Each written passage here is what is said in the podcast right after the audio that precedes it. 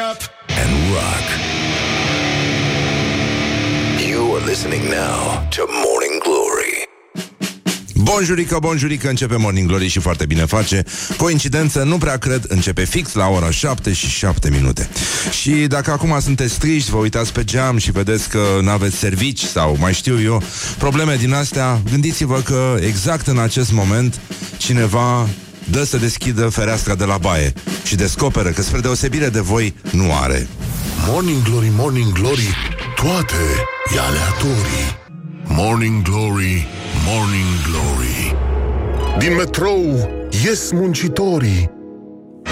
Bonjurică, bonjurică, sper că e toți bolnavi sănătoși, că ați dormit frumos, ați dormit bine și uh, ați visat frumos. Ați visat că aveați uh, din nou job, că erați bogați, că ascultați alte radiouri, nu Rock F M. Chestii din astea importante în viață. În orice caz, astăzi uh, intrăm într-o nouă și întunecată zi de ianuarie, o sută patruzeci și opt ianuarie, după calendarul uh, uh, Morning uh, Glorian. Și uh, mai sunt, uh, evident, două sute optsprezece, da, zile Din, din acest sfânt an în care lumea și-a amintit de zicala aia frumoasă: când omul își face planuri, Dumnezeu râde. Și în ultimul rând avem o, o, o filă de istorie. Astăzi, astăzi ne vom ocupa de istorie.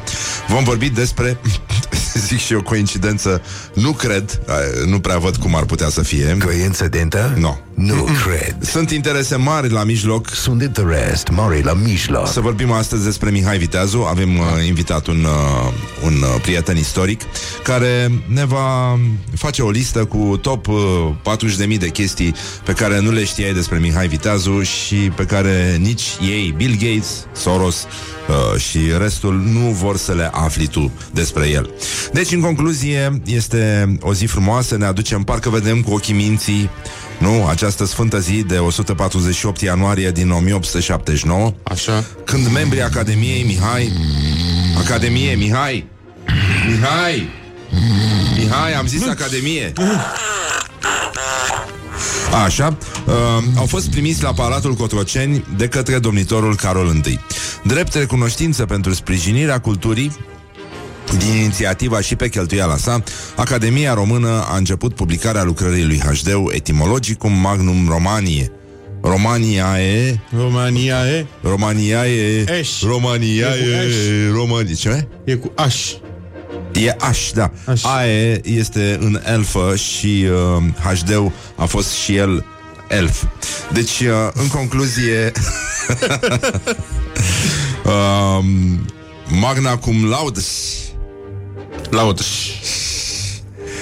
Suveranul a fost ales președinte de onoare al Academiei Române, iar nouăzeci și cinci de ani mai târziu, în o mie nouă sute șaptezeci și patru, drept recunoștință față de șeful statului de atunci, Academia Română a primit-o în rândurile ei pe Elena Ceaușescu, savanta de renume mondial, academician, doctor inginer, care spunea C O doi la C O doi, adică dioxid de carbon, deși nu e clar dacă pentru alții nu e vorba despre bioxid de carbon.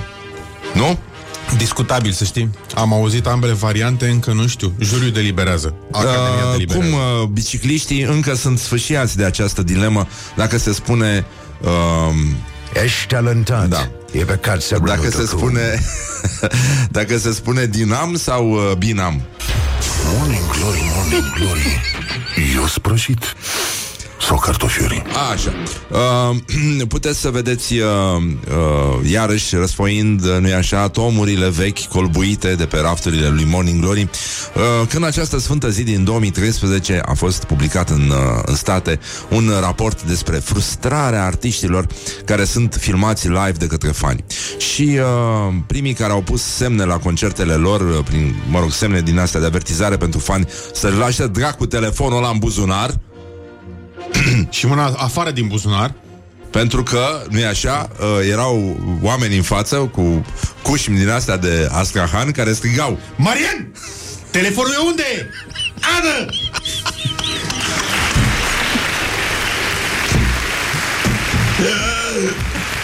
Stai că am trezit peștele.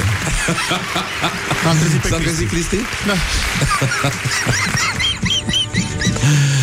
Deci poți să-l trezești prin vibrație? Sau ai, ai dat tu cu mâna în... Ia, uite, stai că sunt curios, ia, fii atent. Ia. Nu faci tu ordine la mine în parte. Ai calat-o. Da, dacă îi spui pitica dracului, cred că nu se mai mișcă, e frică. Nu. Să nu vină pitica tălmădânte. Deci, în concluzie... Să de pe masă. Da, te nu cadă. Ai, ai glidă. Ai glidă. Atati, uh, uh, Jack White și uh, trupa Yeah, yeah, yeah au, yeah. Pus, uh, au pus semne, au fost primii care au pus semne. Și uh, nu e așa, acum, ce să zic, mobilul fără concert e, e ca prostul fără reînviere. Deci uh, suntem... Uh, oarecum mulțumiți. Bă, a fost, de chestia. Ce? A fost. A picat. Azi noapte. A fost, da. A picat. Aha. Azi noaptea le-a dat. Ah, ok. Da. Uh, a reușit, am înțeles. Adică a fost la fel de reușită ca prima. Uh, dar uite că se poate și cu public, nene. Adevărul e că acum la spital e atât de gol. Ai unde să te lăfăi la terapie da. intensivă. Uh-huh. Uh-huh. Uh, te lăfăi. Nu fiți fraiere. Acum e momentul. Cereți a do- reconstituirea celei de-a doua învieri, să fiți acolo unii cu alții, să vă scuipați uh, pe geacă în spate. Păi, adevărul că românului lipsește, bă, chestia aia, bă, să, să, să iardă aproape lui său, uh, care are geacă Moncler, da. Să iardă geaca, totuși, sau să măcar să-i o păteze cu un pic de ceară. E păcat. Pă, parcă parcă nu e înviere dacă... Mai nasol, am văzut eu de păr? Păr, păr, păr, normal, da. Uh, apropo de chestia asta, apropo de păr, că nu mai are, uh, Henry Kissinger, uh, diplomat american și fost secretar de stat, care împlinește astăzi nouăzeci și șapte de ani, uh, uh, a prevăzut că nu va câștiga nimeni războiul sexelor, pentru că e prea mare fraternizarea între inamici. Și uh, despre el circula un banc, depinde cum îi pronunț numele, pentru că unii pronunță Kissinger, alții pronunță Kissinger. Da? Și da, ci că era cineva care îl căuta prin Casa Albă și a deschis la un moment dat uh, uh, o ușă. O ușă și uh, a văzut așa ceva mișcându-se în întuneric. Și a zis: "Are you Kissinger?" Și el a zis altceva, înțelegi? No, no, no, I'm uh, da. Morning Glory, Morning Glory. Exact cu veverița, cu, da. Cu ce? Cu naț, cu... A, da, naț. Da. Uh-huh. Și asta, e adevărat. Bun. Uh... uh, dar ieri, uite, un ascultător, pe asta nu știam, uh, știam de ce are veverița coada în spate, da. Dar n-am știut. Bine, fără, vă întrebați, dar care e raportul? Bă, dar tot timpul avem nevoie de... Uh, Deci uh, Kissinger uh, e foarte activ, ne suflă mătușul emisiunii. Bună dimineața, Horia, care a scris și luna trecută în Wall Street Journal. E foarte bine, dar pare un tip longeviv așa și uh, întreg la căpuț, ceea ce e de admirat la nouăzeci și șapte de ani. uh, Ziceam de veverița, hai să revenim la chestii serioase. Deci mai bancul mai acela esențial cu de ce are veverița coada în spate, așa. Pentru că în fața e ea, da, da, da. Uh, A fost urmat de un banc pe care eu nu știam sau de care nu mi-aduceam aminte. De ce are girafa gâtul da, da. Așa de lung? Și uh, sunt lucruri care cred că se învață la școala de miliție, pentru că de acolo vin uh, aceste înțelepciuni și oamenii trebuie să înțeleagă mai bine, nu? Cum, uh, cum stăm și cu lumea celor care nu cuvântă, uh-huh. Pentru că nu e așa, uneori ne rudim. Da. Nu contează gradul, nu contează gradul. E, Striți. Da. E, deci, girafa... Păi, da, tu ai văzut cum se nasc puii de girafă? Nu. Tu știi că e puțin complicat? Da. Deci dacă mama ta era girafă, era și acum plin de vânătăi. Păi pică de acolo. Bă, da. Pe bune. Nu se așează, nu? E foarte greu. Nu, nu, nu, nu. Nu e ca în uh, bancul cu așetul. Um, um, e foarte complicat. Deci, uh, ca să încheiem uh, această agenda a zilei. Zi-mă cu gâtul. Păi asta și ah. zic. Deci... Uh, Ah. Girafa are capul lung, ăsta, gâtul lung. Mamă, trebuie să mai beau vreo patruzeci de cafeluțe și îmi revin imediat. uh, Deci girafa are gâtul lung ca să îi ajungă la cap. Carry me with a little sugar. Wake up and rock, Mancațiaș.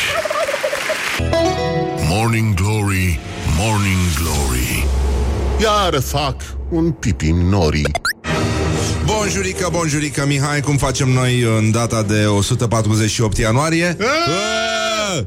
E puțin complicat astăzi, dar parcă a luat-o puțin mai bine decât ieri. Da. Da, în fine, douăzeci de minute peste ora șapte și patru minute. Timpul zboară repede atunci când te distrezi. Și astăzi, apropo de faptul că nu se întâmplă mare lucru, premierul Ludovic Orban are consultări cu reprezentanții industriei cinematografice și participă și vicepremierul Raluca Turcan, care are un hairstylist foarte mișto, din ce am văzut. Da. A, a aranjat-o foarte da? frumos. Da, da, da. da. Nici n-am, n-am recunoscut-o, da. Blondă, superbă, impe- perfectă, ce să da. mai, cât de cât perfectă. Perfectă. Și da. uh, ministrul la cultură, uh, Bogdan Gheorghiu, la ora cincisprezece la Palatul Victoria se, se întâmplă și...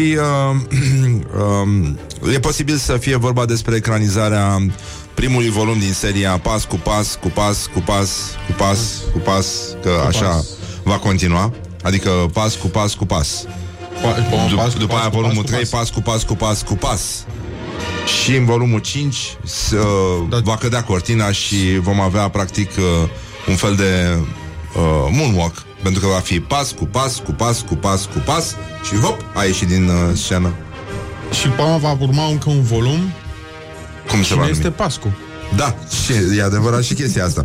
Dar în orice caz uh, uh, Măcar, măcar uh, problema cu programul de la Netflix, uh, dacă se poate lămuri astăzi, uh, cerem și noi. Slabe uh, șanse. Uh, da. Dar în orice caz, iată, revine uh, creatorul celebrelor uh, titluri de moțiuni de cenzură. Uh, astăzi, în Camera Deputaților, uh, ședința din plen, avem vot pe moțiunea simplă intitulată Pas cu pas cu pas cu pas, am ajuns în colaps educațional, P N L a creat România needucată. E semnată de nouăzeci și trei de deținuți asta, deputați ah. de la Pro-România și de la P S D. Uh, evident, semnătura este chiar amprenta degetului mare, pentru că oamenii nu se tem că, că li s-au luat datele în felul ăsta. Deci, în concluzie, e, uh, e momentul în care avem emoții, emoții, emoții, ca în prima zi de școală, nu-i așa? Când uh, avem Revoluția Gladiolelor în, uh, în careul uh, din, uh, din curtea în care se servește recreația. Și profesoara, ministrul și profesoara de română Monica Anisie uh, a făcut uh, uh, a făcut o precizare și a spus emoții, emoții, emoții, se scrie cu virgule între cuvinte. E, e foarte important să, uh, să ne uităm la ce se întâmplă la C C R, nu? Uh, uh, e vorba despre Curtea Constituțională a României, care discută astăzi sesizarea președintelui Klaus Iohannis privind neconstituționali- neconstituționalitatea unei legi inițiate de P S D, care prevede că învățământul preșcolar, școlar, preuniversitar și universitar se pot desfășura și online pe perioada stării de urgență sau de asediu. Și uh, e adevărat că până la urmă noi credeam că doar la reînviere avem probleme, dar uh, uh, se pare că se lucrează și pe derbiul ăsta dintre C C R și Iohannis. Și nu în ultimul rând, uh, iată, ca să vedeți că lumea, băi, lucrează, nu e, nu e chiar așa. Uh, uite, Adrian Stase, în afară de faptul că își plimbă câinii, a mai uh, ieșit un pic la rampă cu o declarație care spune așa: uh, avem nevoie de un fair play care trebuie să existe în politică și care să-ți permită în anumite situații să poți să bei o cafea. Încă o dată aplauze pentru marele nostru dog-sitter. Um, și, nu în ultimul rând, um, mai aveam ceva, nu, Mihai? Uh... Era ministrul mediului și apelor și pădurilor, Costel Alexe, care merge în vizite de lucru în apropiere de orașul Găiești. Să trăiești. Găiești, așa, în, uh, în mai multe zone afectate de exploatări uh, ilegale de agregate minerale în albiile majore ale cursurilor de apă. Și se pare că uh, ministrul ar putea să promită că va băga apă în albiile râurilor și uh, va pune și rățuște de plastic și uh, cred că oamenii vor putea, nu-i așa, să recite din nou uh, Găieșteanul face baie și să scarpină la nas. Morning Glory, Morning Glory, măi Răzvane, mă umori. Sau la pește. Da, și așa.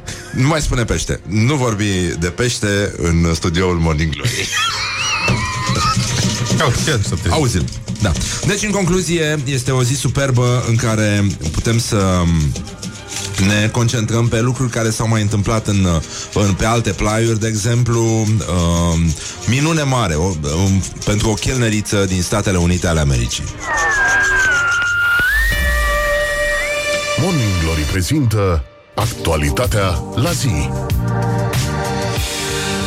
O chelneriță din state a primit un bacșiș uriaș de la basketbalistul Andre Drummond, uh, starul de la Cleveland Cavaliers.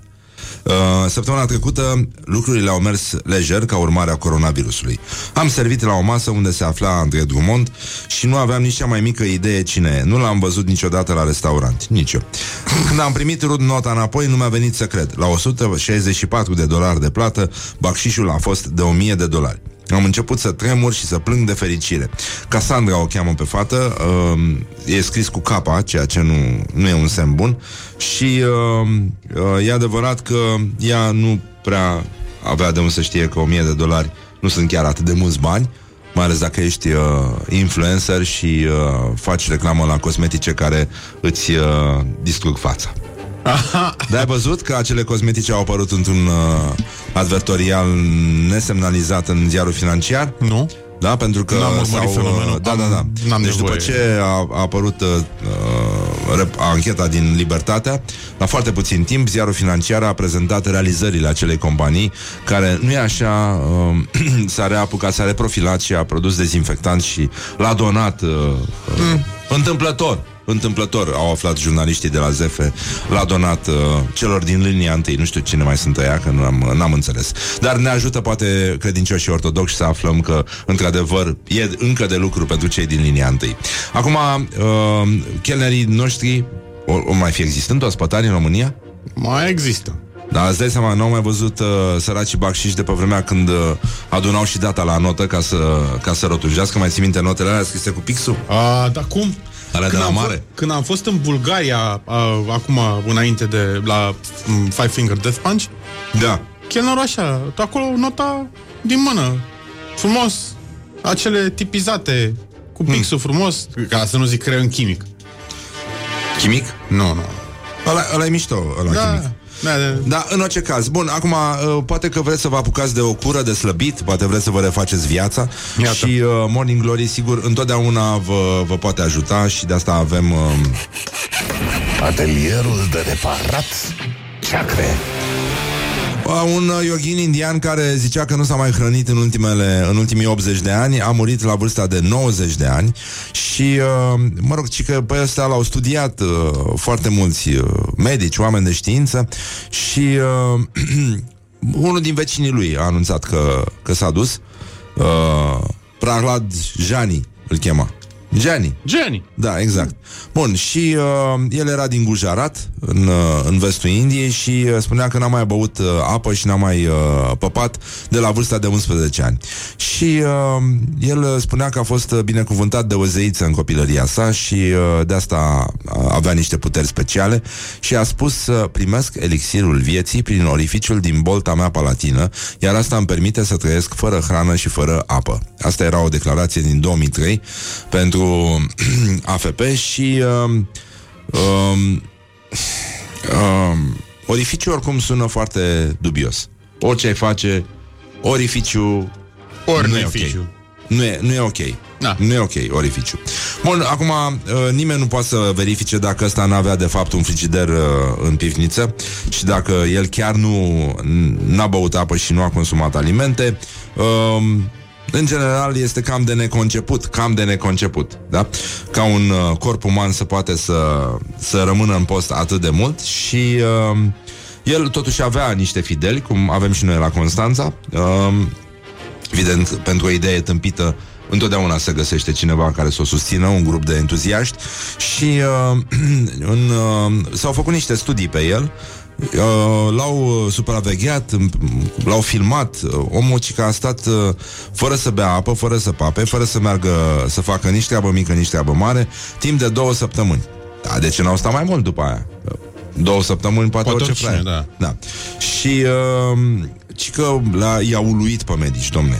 Că era un medic neurolog care la, în momentul ăla a spus, a declarat că acest fenomen rămâne un mister. Exact ca și flacăra aia din, care se aprinde în uh, biserica din uh, Ierusalim. Da, mă rog, hai să stăm liniștiți. În orice caz, uh, uh, dacă era să fie pe la noi, uh, putem să dezmorțim un pic atmosfera, Mihai? Da, cum? Stai, uite aici. Se poate? Uh, am găsit o piesă, uite, cu uh, Luiza Ioana, care are un repertoriu uh, foarte frumos. Nu, nici nu vreau să știu ce e la ea acasă și ce ascultă, în afară de, de, de gresia de pe pereți. Uh, din colecție de mun- uh, muzică am, uh, am selectat o nestemată care se numește Cu ce m-am ales în viață. Da, și, cum uh, ce? Ce, mă? Cum îl cheamă? Da, Florin Ionaș, Ionaș Generalul se numește unul dintre cantautori. Tu n-ai generalul acum. Eu n-am, n-am generalul. Dă, general, dă, dă pe general, yeah. Te rog frumos. Cu ce m-am ales în viață, cu ce m-am ales în viață, ce-am băut, ce-am mâncat și cu ce am strâns în brață. Bă, brață, bă! Morning Glory, Morning Glory, rațele și vânătorii. Cu ce m-am ales în viață, am mâncat varză cu rață. Oh, și, no. Da, da, da, da, da. Și îți dai seama că imediat... Bă, n-ai cum, da, dacă, dacă atingi o asemenea performanță, cum a făcut uh, yoghinul ăsta de care vorbeam, bă, au fost și detractori, Mihai. Și... Uh, mulți au zis că mănâncă rahat, dar imediat a venit unul de-a lui și a zis: da, de unde, bă, nene? Don't sleep on you. Morning Glory, Rock F M. Dar de unde a avut el rahat, mănâncă, dacă nu mânca? Era de la cineva, dar cine avea interesul să-i dea ăsta rahată pe minte? De ce să-i dea? De ce? De ce? De ce? Morning Glory, Morning Glory, se duc sau se întorc cocorii? Dă muzica aia mai încet să ne înțelegem ca oamenii. Da, am dat muzica mai încet. Bonjurică, bonjurică. patruzeci de minute peste ora șapte și patru minute. Timpul zboară repede atunci când te distrezi și foarte bine face. În orice caz, o zi superbă de o sută patruzeci și opt ianuarie. Este mult mai puțin cald sau frig, nu știu cum e, decât ieri, dar în orice caz e mult mai puțin. E puțin mai cald decât ieri, dar mai frig decât în mod normal. Da. Bine, nu știu ce înseamnă asta cu uh, o temperatură uh, anormală pentru această perioadă. Dar tot timpul se zice asta, n-am înțeles de ce. Și tot timpul este anormală. Da. Pentru e... că dacă în fiecare an spunem că este o temperatură anormală pentru această perioadă, înseamnă că așa este perioada anormală, nu? Da. Nu? Ai, dacă mă, nimeni nu termometrizează perioada să vadă de fapt cum ar trebui. Ai, că nouă ne arde de băgat termometre în fund la supermarket, dar perioada nu o termometrizăm. Așa este. Păi spune de ce, pentru Mihai, că nu am găsit uh, fundul perioadei. Nu se dorește să se vrea în primul rând și nu în al, al, doilea, în al doilea rând. Sunt interest mare la mijloc. Dar uh, o să vedem ce interese au fost și cu, și cu Mihai Viteazu, pentru că astăzi se împlinesc patru sute douăzeci de ani. patru sute douăzeci de ani. Da. Da. Se... Da, patru sute douăzeci. Da. Băi, uite, acum revenind la chestia asta, cred că sunt foarte mulți uh, rockeri și motocicliști care au zâmbit superior atunci când uh, au auzit de yoghinul care uh, n-a băut apă și nu a mâncat vreme de optzeci de ani. Sunt oameni care n-au mai băut apă de cel puțin treizeci de ani și uite că sunt bine mersi și uh, reușesc să se descurce doar cu bere. Atât, apătut. Da, haide, că ne luăm substanțele nutritive de unde putem, nenică, pentru că e... suntem strânși cu ușa. Deci, în concluzie, avem uh, un prim glorios al zilei, dacă vreți să... Numai probleme. Dacă toți sunteți în picioare. Deci, când, uh, când putem noi să vorbim despre gloriosul zilei? Păi, uite acum. Gloriosul zilei. Vasile Miriuță, care este antrenorul echipei sibiene F C Hermannstadt, susține că românul este în criză de la naștere. Da? Da. Dacă mi-e teamă de virus, văd și eu ce zic specialiștii, că trebuie să învățăm să trăim cu acest virus. Așa că hai să dăm drumul, mergem înainte. Păi, noi suntem în criză de când ne-am născut. Cam greu să țină pandemia de noi, de români. Și... Uh... normal, în primul rând, uh, uh, Noi știm că avem tehnica asta veche, nu? Că pandemia, evident, nu, nu poate. Ne aducem aminte de Hagi, nu? Da. Cum ataca el și uh, ce se întâmpla. uh, Apropo, hai să ascultăm un pic de Emil uh, cum îl cheamă? Comentatorul, mă. A, grădină... Nu, ălalt. Ilie Dobre. Ilie Dobre. Așa. Simt nevoia unui gol, te rog frumos. A. Suntem, suntem lipsiți de orice fel de victorie și în momentul ăsta pandemia, evident, nu poate ține pasul cu românul. Noi avem chestia imediat. Ne demarcăm, stop pe piept, mingea pe șiret, pam, șut și gol imparabil. Și în momentul ăsta este vorba despre acest moment, de fapt, despre istoria care, pe care a scris-o Ilie Dobre și recordurile pe care... Nu știu unde este. Păi ăsta este. Ăsta e? Da, da, da. Longest broadcast. Mergem acum pe Arena Națională, acolo unde ne așteaptă Ilie Dobre. Te salutăm, Ilie Dobre, ești în direct.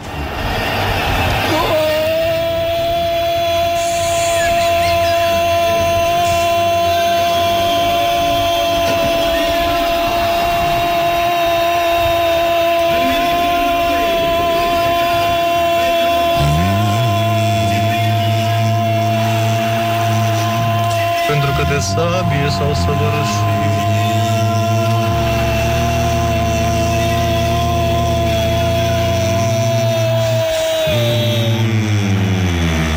Gol, gol, gol!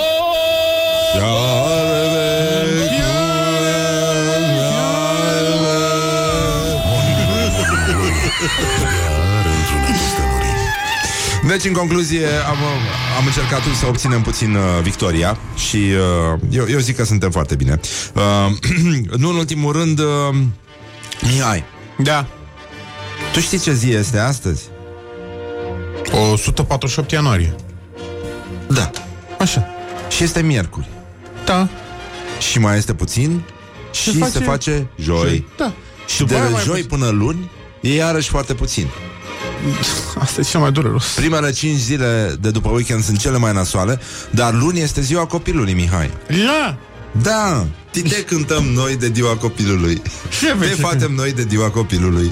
Nu, că cântăm o piesă, ceva de pentru copii. Uh, uite, cineva ne întreabă dacă putem încerca un Ilie Dobre peltic. Nu ținem așa ceva, dar avem uh, uh, avem vești uh, din, din zona de fake news, uh, ci că nu este adevărat un studiu, asta a apărut în The Onion, conform căruia marea majoritate a americanilor și-ar dori ca lucrurile să meargă bine măcar o dată, fără să apară ceva inevitabil și să se aleagă praful de tot ce se întâmplă. Și mai este încă unul foarte mișto, ci că nu este adevărat că o femeie optimistă din Canada a distrus doar paginile lunii iunie din calendarul în care își face planuri. Evident că nu are cum să fie adevărat nici chestia asta. Deci, până la urmă, uh, mai avem ceva? Uh... Avem, uh, avem la Bărbulești uh, să trăiești eroul nostru. Da. Uh, nu fi bau. Rămâi pe show. Oh. Așa. Uh, eroul nostru, Viorel Cataramă. Zilei. Uh, singurul, uh, nu, singurul român pe care românii strigă, strigă căt, uh, nu după prenume. Da? Da. Ce căta Cataramă? Da? Uh, bun, deci uh, așteptarea a luat sfârșit. Martirul viu de la Bărbulești își face partid și uh, conform schiței program îl suspendă, apoi îl demite pe Iohannis și descurajează importurile. Patrioți români, este vremea unirii. Președintele țării și parlamentul au suspendat drepturile și libertățile noastre fundamentale fără o motivație solidă, frica fiind elementul determinant. Drept consecință, economia a colapsat, capitalul românesc a falimentat, iar milioane de români au fost aduși în pragul sărăției. Sărăției Sărăției Sărăției Sărăției este să nu ai sărățele, Mihai. Ai. Asta este adevărata sărăție. uh, În pragul sărăției și al disperării, toate partidele parlamentare sunt în egală mătură vinovate de această situație, pentru că, de fapt, în capul lui el este peltic. N-ai cum să spui chestiile astea fără să ai un peltic la cap. Uh, deci toate partidele parlamentare sunt în egală mătură vinovate de această situație, intaulând în tană din la nia din la via. În atent, content, Avalintia unei forte politice care în plicile în lupta patrioților români pentru libertate și suveranitate este obligatorie. De aceea te pune temenia titelanteadă mișcarea patrioților români. Mm. Nu vă mișcați pentru că se aude Tii, locul în care a luat natele uh, locul a, în care a luat natele este un lift. Acolo s-au recunoscut după voce. A, după voce? După... Da, hmm? Pentru că asta este mișcarea patrioților români, este de fapt mișcarea puștașilor uh, români, nu? Care sunt cei mai mari patrioți pentru că ei țin legătura cu românii. Și uh, cred că am putea să uh, mergem înapoi în lumea copilăriei. uh, Da. Ce se cântăm noi lui uh, lui Vio? Uh, de fapt nu e clar cum, cum au să-i spună uh, patrioții viitorului președinte, deoarece el, ca sursa securității, conform C N S A S, avea trei nume conspirative: Viorel, W și Voicu. Uh-huh. Și, uh, evident, noi ne gândim la ce fac copiii la locul de joacă, da. Pentru că acel apelativ format din cinci litere care se scrie cu patru, după cum știm, da. Ca să economisim timp, uh, poate că ar merge, nu? Eu cred că ar merge uh, să-l folosim. Un cântecel? Se cântăm un cântecel? Te cântecel. Tele mai frumoase flori. Eu nu-i tu pe nu-s pantelutele, nici trandafirii. Cântă tu, că nu știu. Păi atât ați știut eu. Cântele mai frumoase flori.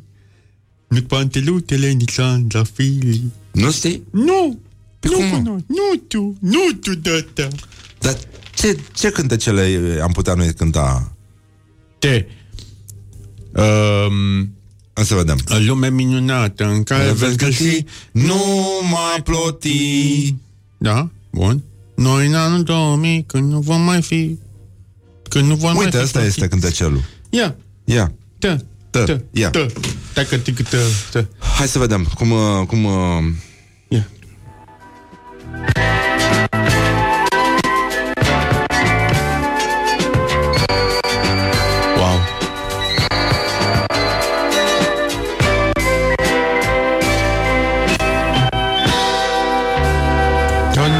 Hai.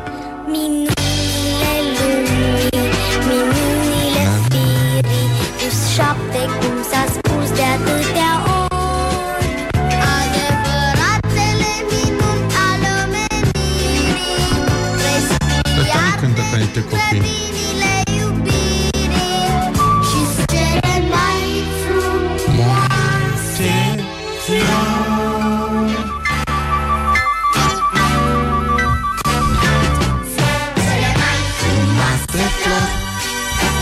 Salutele lui Salvafirii, cele mai frumoase flori, apar pe lume în grădinile iubirii, cele mai frumoase flori. Se duc la școală cu bravata muzorată, oh. Și chiar de nu iau nota zece câteodată. Sunt totuși cele mai frumoase flori, cele mai frumoase, cele mai frumoase, cele mai frumoase flori. Tu pelb, a? Tu pelb? Da, lepetanții pregătim dacă vrei. Tele mai frumoate, tele mai frumoate, tele mai frumoate flori. Morning Glory, Morning Glory, tu o mai iubești pe Flori? Morning Glory. Wake up and rock on Rock F M. Morning Glory, Morning Glory, covriceii superiorii.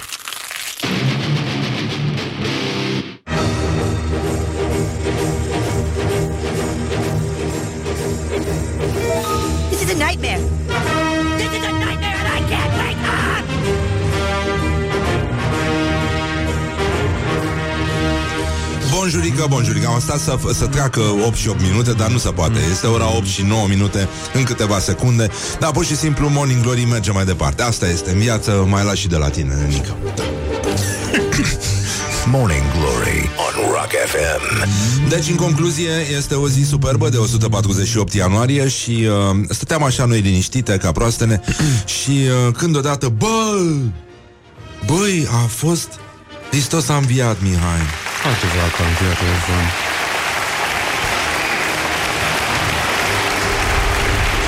La gloriosul zilei astăzi ne ocupăm întâi și întâi de întâi stătătorul Arhiepiscopiei Tomisului, uh, Teo, Teo. Teo? D J Teo. D J Teo a ieșit cu o declarație uh, sfărăitoare.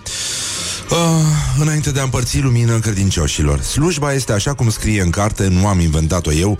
Vreau să simțiți că ați avut parte de înviere și de lumina învierii. Arhiepiscopul Tomisului, ups, Teodosie, a oferit credincioșilor lumina învierii ca în noaptea de Paști, afirmând că nu a inventat el această slujbă.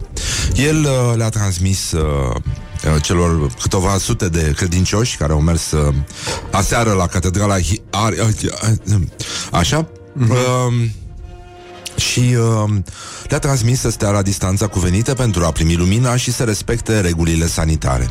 Nu vărsa ceara pe geaca Moncler a aproapelui tău, în primul rând. Nu arde părul permanent al uh, duduiței din fața ta. Și multe alte lucruri. Deci uh, uh, iată cum a sunat.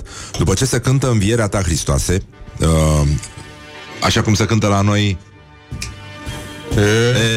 Evanghelia, Evanghelia, Evanghelia, le putele, ta-la-la-la-la, Evanghelia, Evanghelia, Evanghelia, le putele. Așa. Vă rog să stați la distanța cuvenită, voi da slujitorilor și toți vor veni la dumneavoastră să țineți toate regulile sanitare, adică oamenii s-au spălat pe mâini chiar acolo la slujbă. Okay. Că aveau chiuvețică din aia de picior, știi, de...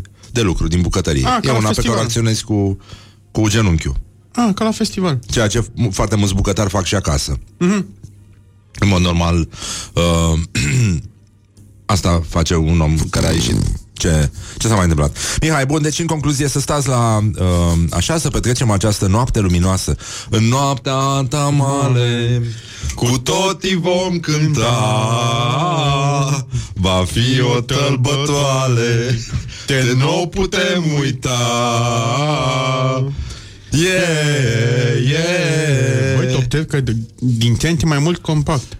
E, e trupa mea preferată. Okay. De când eram mic, cântau la cotineți. Îmi vedeam cu părinții, da, da, îi vedeam la terasa uh, tineretului. Mm. Asta, acolo cântau. Și Metropol, i-am prins. Da? Mișto Metropol. Așa, bun. Deci, în concluzie, uh, da, foarte mișto Metropol. Uh, Și așa, voi da slujitorii, toți veni la așa, să petrecem noaptea, noaptea ta mare, așa cum ați cerut dumneavoastră, la cererea dumneavoastră fac această slujbă. Nu puteam să vă refuz pentru că lacrimile și zbuciumul pe care l-ați trăit fiind despărțiți de biserică și de cutia milei. În noaptea învierii, uh, mă rog, în noaptea învierii. Uh, bă, tu îți dai seama că totuși e două mii douăzeci și ups, folosește uh, ups, poate... va fi numele următorului copil al lui Elon Musk. E o idee yeah. bună de nume. Îi scrii tu sau îi scriu eu? Ups, două mii douăzeci. Mi se pare super ok. douăzeci douăzeci. douăzeci douăzeci. Uh, Băi, n-ai cum să folosești lacrimi și zbucium dacă nu ești Alexandru Vlahuță. Scuză-mă. Deci, dacă da, ești... Da, ai putea să deci, ești... Lacrimi, noapte lacrimi, inima mea. Și un ascultător ne întreabă dacă, dacă totuși l-ar fi chemat pe domnul Cataramă, Tătălin Tatalamă, ar, ar, ar fi fost mai bine. uh, Da. Uh, și mă părâ totuși mișcarea patrioților uh, români, sau cum se numește mizeria aia, uh, ar putea să numească mișcarea peltitilor români. Dar no. ar, ar trebui să fie M P L, pentru că este mișcarea patriotilor români. E cu L, nu e cu R. Înțelegi? E cu L, nu cu L. Ne facem partid? Ne facem partid. Da, din conc- în concludie, el, uh, uh, cum să zic, uh, zice, te ne ajută Dumnezeu să simțim fiorul învierii lui Hristos, pentru că învierea ține patruzeci de zile, chiar și joi este învierea Domnului. Bun, acum nici ups, nici preoții care îl însoțeau nu purtau mască, pentru că ei, uh, nu-i așa, au, uh, au grad mare Jedi și nu, nu se apropie virusul de ei. Și, uh, nu în ultimul rând... Uh, Uh, cum zicea și prietenul nostru Micuțu, mantia aia cu sută cu aur te apără și de COVID, nu doar de săraci, că e, e mișto. Bun, mulți dintre credincioși nu purtau nici ei mască de protecție, pentru că nu e așa, lasă virusul să vină la mine. Și veniți de luați COVID, uh, da, molimă, Veniți de luați molimă. uh, uh, Un bărbat a provocat scandal înainte de a începe împărțirea luminii sfinte și l-a luat poliția. După aia au început să citească Evanghelia, Evanghelia. Așa, și după utrenia învierii va începe slujba Sfintei Liturghii și la sfârșit uh, se va împărți, uh, mă rog, nu se oferă paște sfințit, ci doar anaforă. După, uh-huh. da. Și uh, totul e, după cum se vede, e foarte bine. Uh, și uh, când i s-a atras atenția că nu se respectă distanțarea socială și nici uh, măsurile astea de siguranță, ceea ce înseamnă mască, uh, ups, a afirmat, nu vor păți nimic, eu nu pot să fiu polițist. Uh, dar ar putea să fie izolat la domiciliu un pic, ca să n- nu zădărnicească. Bă, dacă nici asta nu e zădărnicire, atunci ce e? Mi se pare, mi se pare nasol în continuare. Da, da, e, încercăm să... să râdem, dar mi se pare nasol de tot. E o golănie de cea mai joasă speță. Deci dacă va fi izolat la domiciliu, va, va obține o derogare ca să se poată plimba cum da, s-a mă rog, da, în... e, e foarte ok. E adevărat că, până la urmă, cum să zic, există tratamente pentru orice, mai puțin pentru bezna minții și beznă medievală și, uite, că din păcate nici cinci G-ul nu ne poate ajuta, nici Bill Gates.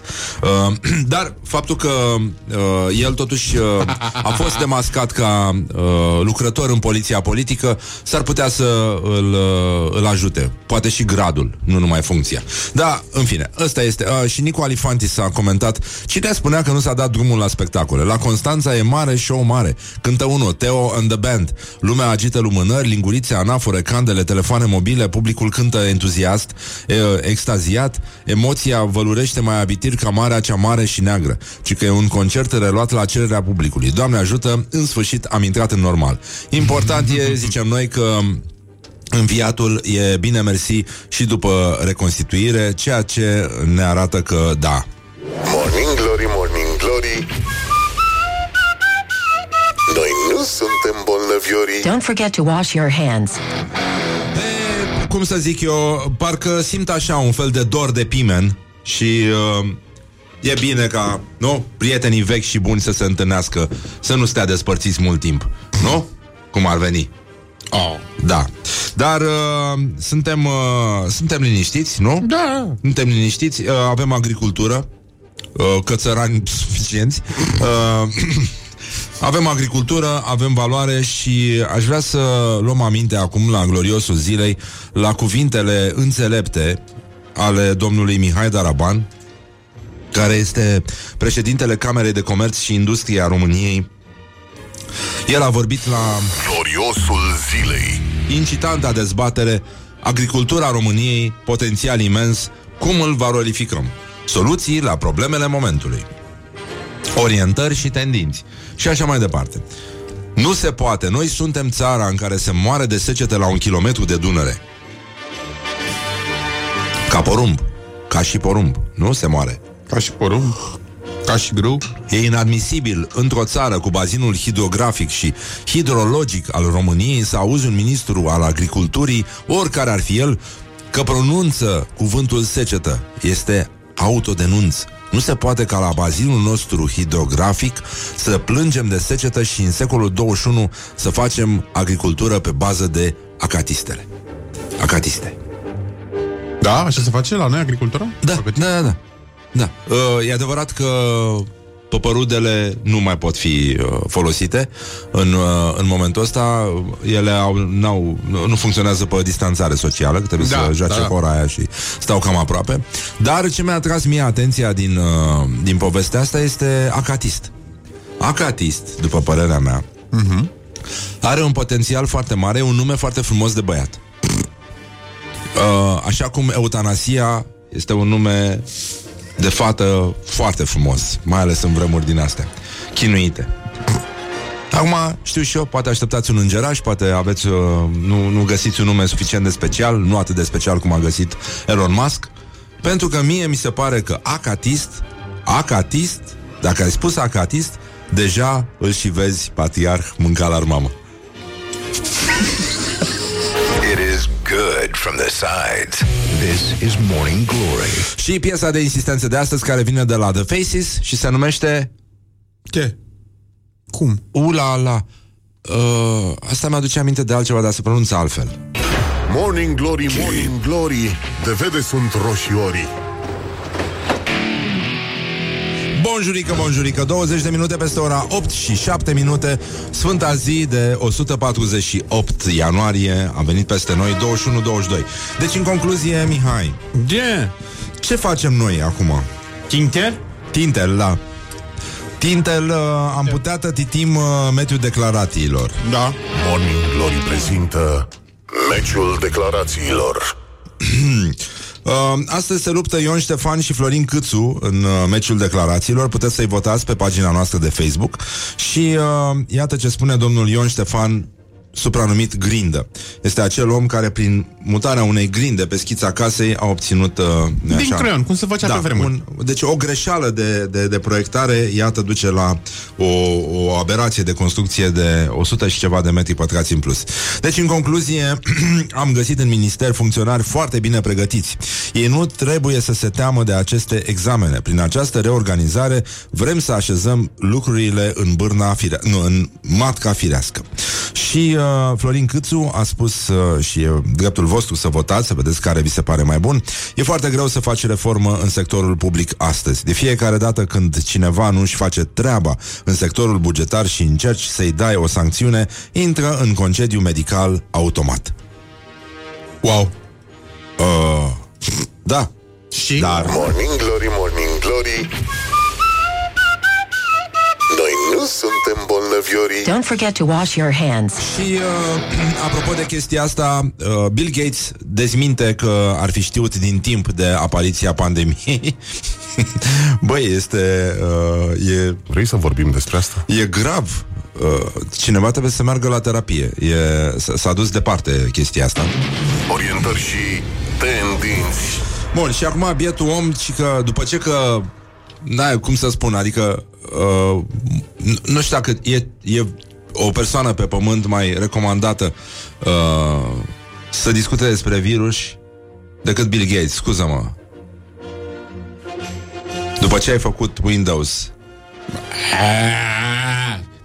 Ești rău. Sunt rău? Ești rău. Păi nu, folosesc Windows, n-am o problemă cu asta, dar zic așa ca idee. Da, blue screen of death.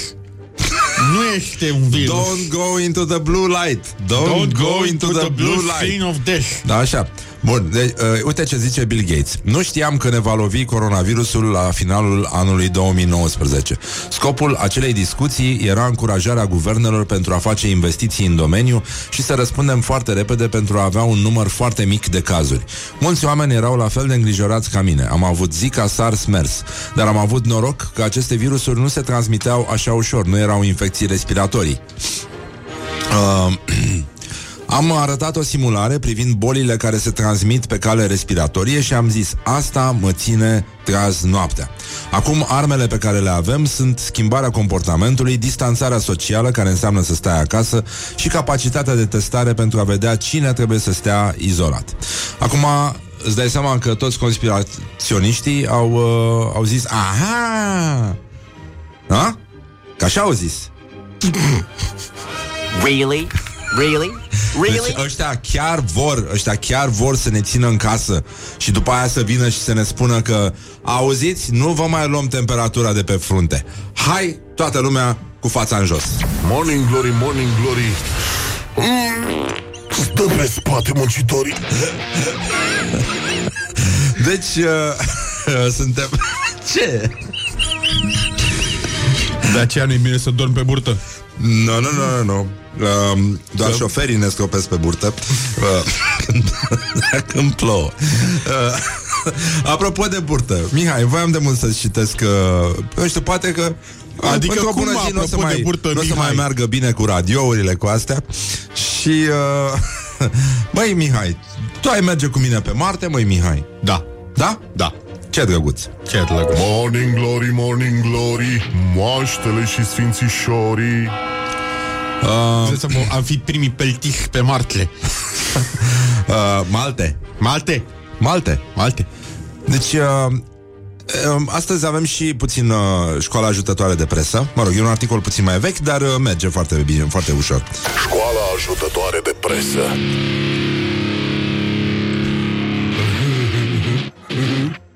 Bun, Horia ne spune că, mă rog, el fiind mătușul emisiunii, se interesează...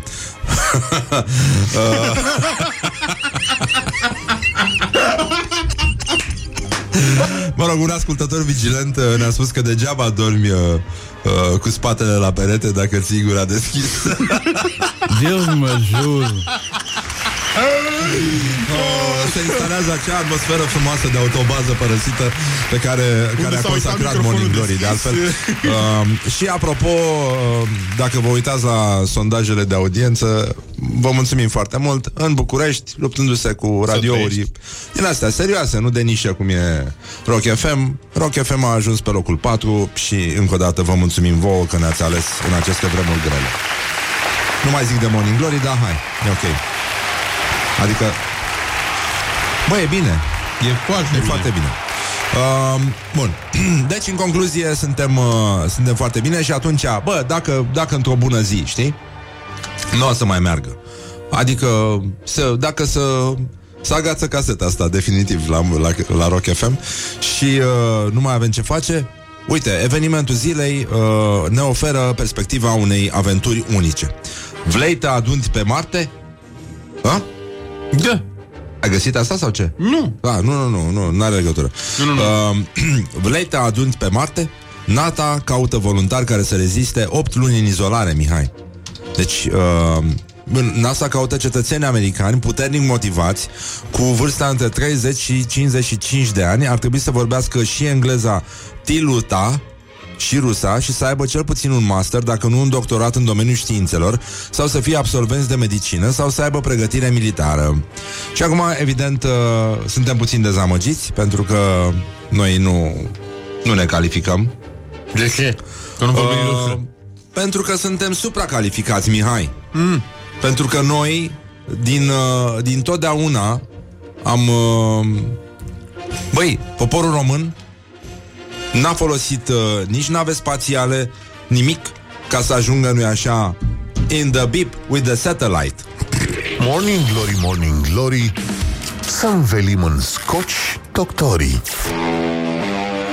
Uh, anumite organe ale românilor sunt sateliți naturale ai Pământului în acest moment. Uh, despre asta este vorba. E o expresie greu traductibilă, dar uh, merge. În orice caz, uh, hai să vedem un pic ce s-a întâmplat la actualitatea la zi, pentru că și acolo sunt probleme foarte mari și problemele vin, nu-i așa, mai din, uh, din Ardeal, de la Cluj. Uh, despre ce vorbim? Exact. Vorbim despre actualitatea la zi, dar mai degrabă despre orientări și tendinți. Un meșter clujan are cincizeci și cinci de ani, e un pantofar cunoscut în toată țara, mă rog, mai ales în mediul cultural, da. Grigore Lup îl cheamă, și uh, a găsit soluția anticoronavirus, pantofii de distanțare socială, și el s-a gândit, mm. ce haios, cred că este genul ăla de unghi care vine în vizită și spune glume tâmpite și la sfârșit te și ciupește de fund. Deci, în concluzie, exact. Uh, Vorbim de pantofi mărimea șaptezeci și cinci, special făcuți pentru cei care nu pot altfel să păstreze distanța de unu virgulă cinci metri cerută pentru a preveni infectarea cu atât de temutul virus. Mai în glumă, mai în serios, meșterul s-a pus pe treabă și a realizat deja două modele de asemenea pantofi. Oh, Doamne Sfinte, dacă vă uitați pe Morning Glory o să găsiți și link-ul și o să vă dați seama cam care e asta e altceva. Situația. Uh, da, uh, și că au răspuns foarte mulți clienți. uh, Nu cred că au comandat ca să-i poarte, ci mai mult ca amintire. Vă dați seama, pantofii ăștia sunt mărimea șaptezeci și cinci. Deci dacă stau două persoane, una în fața celelalte, iată cum deja uh, e deja un metru jumate între ei. Adică exact distanța care trebuie respectată în aceste vremuri. Mă gândesc chiar că autoritățile pot să-i trimite la mine să ia pantofi din ăștia în loc de amendă și să-i oblige ca timp de o lună să-i pună să umble încălțați cu ei. Am și de primăvară-vară, dar și de toamnă-iarnă, așa la cinci sute de lei perechea, pentru că intră mult material în ei, cam un metru pătrat de piele. E mult de lucru cu asemenea pantofi, desigur, față de o pereche normală a trebuit să folosesc două calapoade, practic. E destul de greu de lucrat așa ceva, mi-a luat două zile să fac o pereche. Dincolo de glumă, clar nu e o încălțăminte pe care să o poți pe stradă, deși s-ar putea la o adică. Eu făceam într-una pantofi pentru teatrele și operele din țară și colaboram foarte bine cu toate, cum ar fi, a, și acum ar fi foarte bun pe scenă pentru tot felul de spectacole. Uh, dar acum astea sunt făcute pentru două persoane din București, pentru colecție, mă gândesc. Astăzi le și trimit la la destinație, a spus Grigore Lup.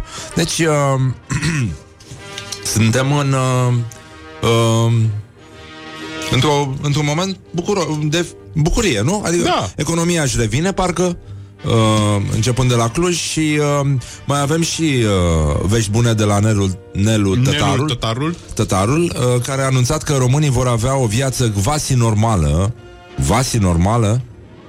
Uh, stai, asta mi-aduce aminte de un prieten al nostru, a fost și invitatul nostru. Da. E medic. Ah, e medic. Da, da. A scris și niște și cărți. A scris niște cărți pe care le puteți recomanda, așa că încă o dată să-l aplaudăm pe Pe domnul Vasile Rădulescu. Morning Glory, Morning Glory, să învelim în scoci doctorii. Așa, bun. Bună dimineața, Vasile. Uh, scuze, dar n-am putut să ne abținem. Așa. Deci, cred că s-a mai făcut gluma asta. Oho. Nu? Oho. Da, bun. Bun, Nelu Tătarul anunță că românii vor avea o, o viață quasi normală la sfârșitul lunii iulie sau la începutul lunii august. O veste quasi reconfortantă, nu? Cum am spune noi. Uh, e quasi absolut uh, uh, că așa va fi.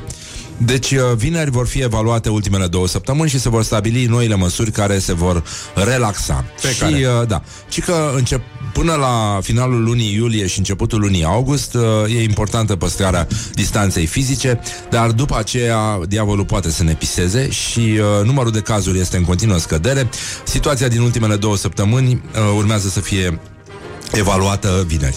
Până acum, distanțarea în autobuz e, e o problemă și în metrou, dar e destul de, uh, de greu și mai ales nouă ne teamă de distanțarea în lifturi, pentru că poștașii conduși de Nea Luca spre victoria finală sunt uh, în momentul ăsta puțin... Mișcarea poștașilor din România. Da. Iată. Și cu sloganul... Înainte. Așa. Deci, păi dacă te, e, e o mișcare de propulsie. Da. Este, păi, este încă o dovadă că... Wiley Coyote, you know? Da. Câți n-au încercat, apropo de chestia asta, să aprindă bricheta și să vadă dacă o iau, să stea pe un scaun cu roți, cu astea așa, și să vadă dacă se mișcă. Uh, și asta este uh, adevărat ce zici tu, dar în orice caz uh, e adevărat poștașii marini. Uite, cineva ne, ne atrage atenția că e vorba și despre ei și uh, puțin a fost, da, da, puțin a fost, uh, mult a mai rămas, dar uh, băi Mihai, uh, da, sunt băi, uh, probleme foarte mari pe internet, am văzut că toată lumea este... Internetul e mare. Uh, ce? Internetul e mare. Internetul mare, da. Și... Uh, mai avem, uh, mai avem de, de povestit ceva, voiam să-ți povestesc... Uh, Cu, apropo de uh, de Vasile Rădulescu și de ce vorbeam mai înainte, uh, măi, uh, de Grigore Lup ăsta. Da. uh, Păi Mihai, uh, în primul rând, uh, sunt două chestii pe care le-am citit pe internet și mi-a plăcut foarte mult. Anume că există o, uh, o mișcare din asta a părinților care nu vor să audă de educație șco- uh, sexuală în școli. Da. Și au sentimentul că de fapt copiii sunt învățați să facă lucruri, nu să știe ce înseamnă lucrurile alea. Și uh, uh, un uh, domn care cred că e scriitor și stă în Timișoara și sunt prieten cu el pe Facebook, Goran Mrakic se numește, e și sârb, și că pe vremea noastră nu se făcea educație sexuală în școli. Trebuia să te mulțumești cu ce deprinzi în pauza mare. Morning Glory, Morning Glory, stăm ascunși ca rozătorii. Băi, și apropo de relaxare, uh, uh, librarul nostru favorit din România, Mihai Vaculovski, scriitor și librar la Humanitas în Brașov, puteți să mergeți să-l mai salutați din partea noastră. uh, Povestește chestii. Băi, ci că a intrat unul, povestește ce, ce fac oamenii când intră în librărie și uh, ce mai cer ei, printre altele, pe lângă, nu-i așa, cărți. Că așa am rămas cu ideea asta, că într-o librărie trebuie să ai cărți neapărat, știi? Uh, bun, și domnul, uh, domnul Patapievici uh, a fost supărat că în librărie acum au ajuns să vândă cănuțe și că nu mai sunt librăriile ca pe vremea anticariatelor tinereții sale. Eh, mă rog, eh. Dar sunt probleme, a fost un atac uh, direct, nu-i așa, la uh, magazinele astea care vând uh, impresii și nu neapărat uh, cultură, dar uh, Vaculovski spune că a venit unul și l-a întrebat dacă are porcării. Și s-a crezut că are nevoie de cărți din alea, de ochiate. Și uh-huh. a zis că nu. Vrea și produse din astea care se fac ca în, ca în sud, nu ca aici în Ardeal. Deci ăla voia să cumpere cârnați. Înțelegi? Era pe bune și era sănătos la cap, n-avea nimic. Era, era bine. Poate om vrea o carte cum să faci cârnați. Poate și asta, dar a venit altul care a zis, după ce s-au deschis librăriile, și a zis, ce dor mi-a fost. Cel mai dor mi-a fost să intru la voi în librărie și apoi să beau o bere la halbă, la Vali, la tipografia. Mă rog, cei din Brașov înțeleg mai bine chestia asta. Băi, uh, Mihai, dar apropo de de Gvasi ăsta, uh-huh. uh, mi-am adus aminte de... Am povestit gluma pe care am făcut-o la Ateneul lui uh, Orhan Pamuk? Nu, nu? Domnului Bumbac? Așa, așa. Da. Uh, și, mă rog, la Ateneu Român, domnul uh, Curezanu pe scenă, mă, nu trebuia să fiu și eu pe scenă, dar nu m-am dus. Uh, trebuia să vină și Mihai Rădulescu, dar n-a venit. Deci uh, echilibrul dintre serios și superficial era perfect păstrat, mai ales fiind și eu acolo. Și uh, uh, am adresat și eu o întrebare uh, marelui uh, laureat. Și uh, l-am întrebat dacă, după ce... Uh, Nu, a devenit și laureat al Premiului Nobel pentru literatură și după ce a devenit cunoscut, fiind prigonit de uh, regimul uh, din Turcia pentru părerile sale, uh, dacă nu cumva este în momentul ăsta cel mai celebru scriitor din lume, eventual, uh, dar mai ales din Turcia, pentru că, practic, numele lui se află pe etichetele tuturor tricourilor, pentru că pe ele scrie Pamuk o sută la sută. Nars. Leave me in my pain. This is Morning Glory. Put the hand and listen on Rock F M. Morning Glory, Morning Glory, patria și impostorii. Bonjurică, bonjurică, cincizeci de minute peste ora opt și cinci minute. Este o zi superbă, cum ziceam, de o sută patruzeci și opt ianuarie. Timpul zboară repede atunci când te distrezi.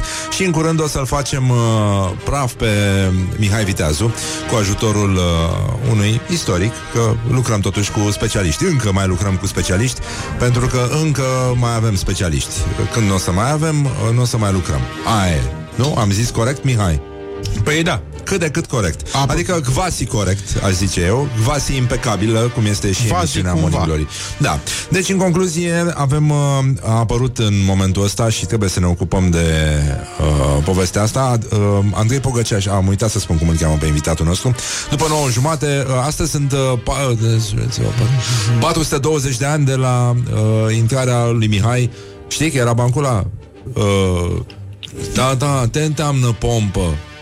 Pompa este chestia care umfli. Nu, nu, nu, nu, că noi am citit la școală că Mihai Viteazu a intrat în Alba Iulia cu mare pompă.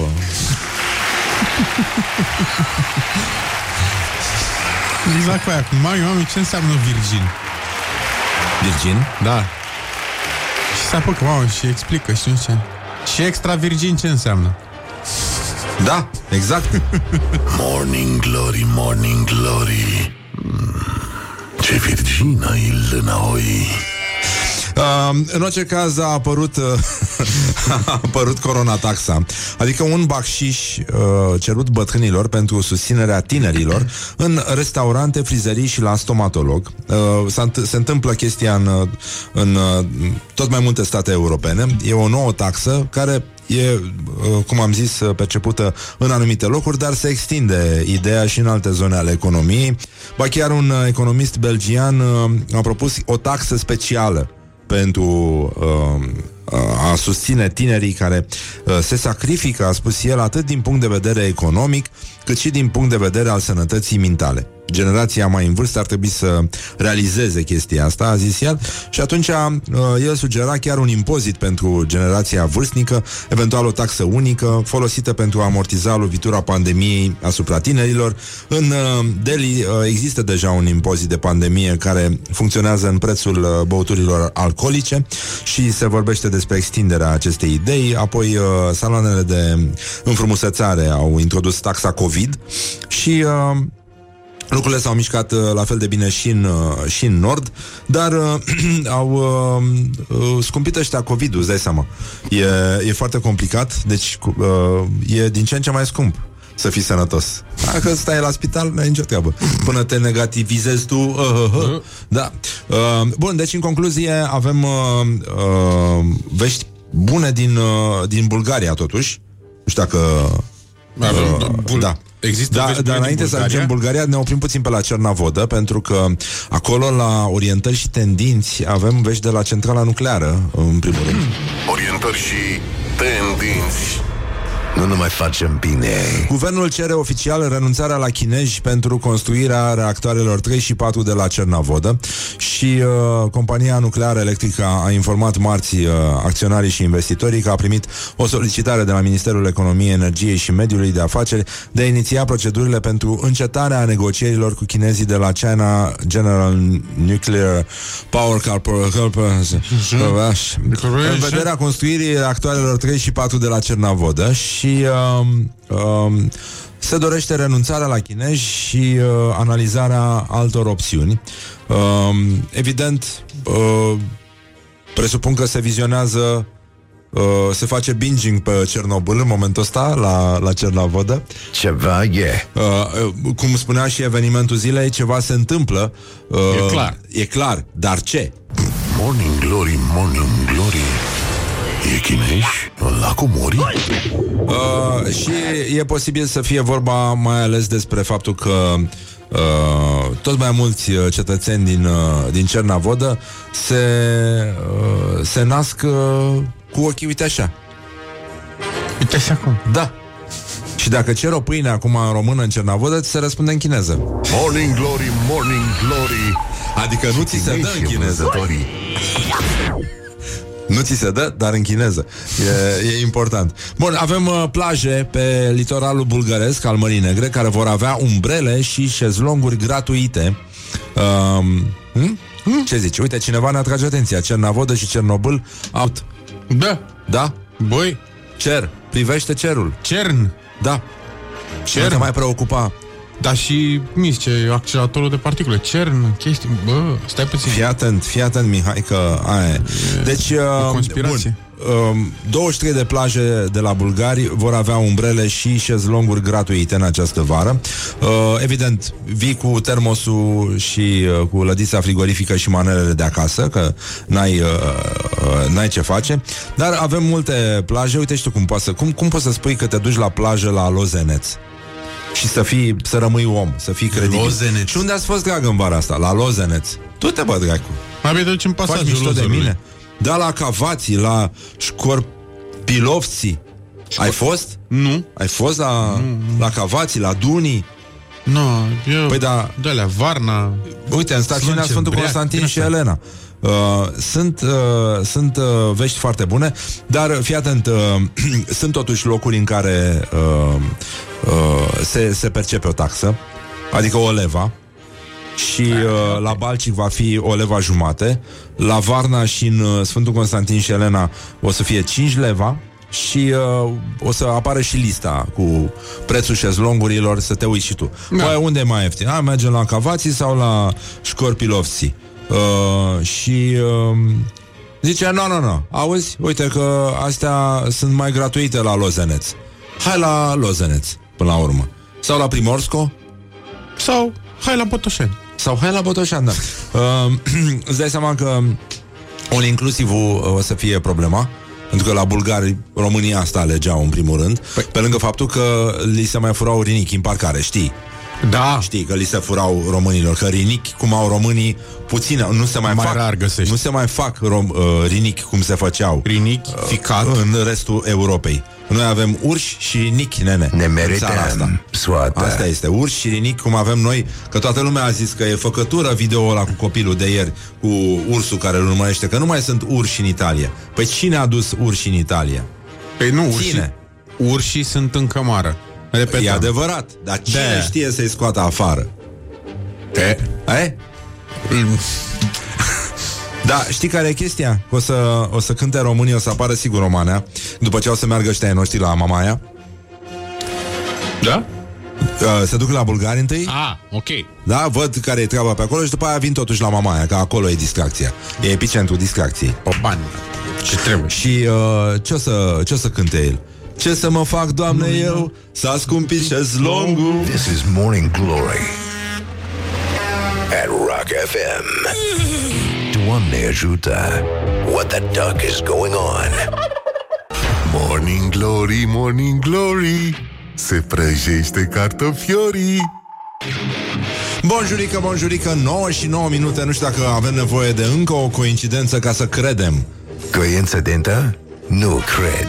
Deci, în concluzie, este o zi superbă, cum ziceam, de o sută patruzeci și opt ianuarie.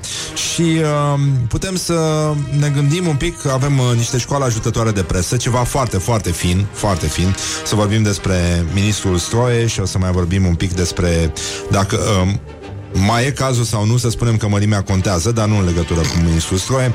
Și uh, mai avem uh, mai avem puțin mai încolo discuție cu istoricul Andrei Pogăciaș despre douăzeci și șapte mai o mie șase sute, ziua în care, nu-i așa, pentru prima oară un conducător român apare în documente purtând titlul de domn al țării românești, Ardealului și Moldovei. Și atunci am aflat și definiția cuvântului pompă, pentru că el a intrat cu mare pompă în Alba Iulia. Deci uh, Mihai Viteazu avea pompa mare, pur și simplu. Și uh, ne uităm la actualitatea uh, la zi. Putem să ne uităm. Da, așa. Morning Glory prezintă actualitatea la zi. În primul rând, ce amendă luăm dacă nu purtăm mască de protecție în starea de alertă și cine poate să ne sancționeze? Iar poliția răspunde. Întrebarea unu. Cu ce sume sunt sancționați cei care nu respectă regula privind obligativitatea purtării măștii de protecție? Purtarea măștii care acoperă nasul și gura este obligatorie începând cu cincisprezece mai două mii douăzeci în spațiile comerciale, mijloacele de transport în comun, la locul de muncă și în alte spații închise. Uh, sunt foarte mulți cetățeni care au intrat în cămară și au găsit ursul acolo. Și au găsit ursul acolo și a spus... Și acum Ur- ce fac? Ursul intră în cămară, ia-l de mască, dă la afară. Morning Glory, Morning Glory, nasul, gura, ochișorii. Și dacă nu are mască, ce faci? Îl iei de mânuță și îl tai afară.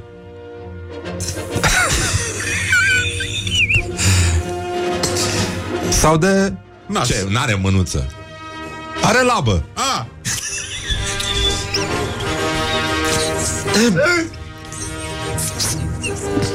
Cum am ajuns aici?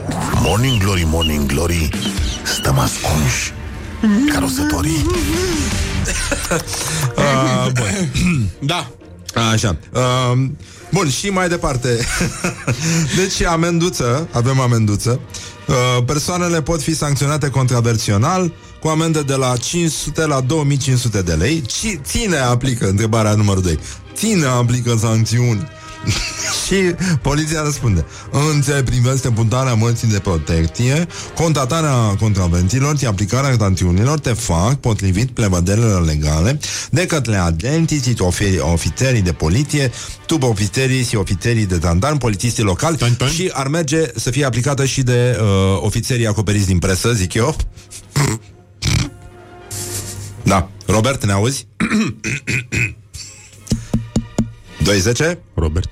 Îți dai seama cum recunoști un, uh, un uh, acoperit din presă? Atunci când plouă, se aud picăturile pe poleții invizibili. Ce-a face? Deci, în concluzie, uh, în... Uh, În concluzie, a, a fost un domn foarte simpatic, uh, eu lucrează în publicitate, Alexandru Pomană se numește, mm-hmm. uh, care a, a dat una foarte mișto. A spus că a văzut, uh, după relaxare, foarte mulți cetățeni stând așa la oaltă, știi cum sunt oamenii, da, și, uh, da, uh, și vorbeau între ei și toți aveau Uh, masca uh, pusă pe bărbie, știi? Uh, da, și au zis, mai pe bură, deci, ridicat peste bură. Uh, deci s-a aflat, asta este, uh, e clar, virusul intră prin gușă. Morning Glory, Morning Glory, ia mai dă tăpa cu morii. Așa, și acum hai să vedem ce, ce se mai întâmplă în, pe timp de pandemie. Bogdan Naumovici povestește pe Facebook: azi la mine pe terasă o prietenă vine la grătar cu laptopul, care are o conferință video multinațională. Așa. Zice, nu durează mai mult de o jumătate de oră. Bâncăm, bem, ne veselim, vine vremea conferinței. Prietena își pune căștile, ne face semn să tăcem toți, intră în direct cu ea și zice hello. Apoi ne face semn să vorbim liniștiți că e pe mute.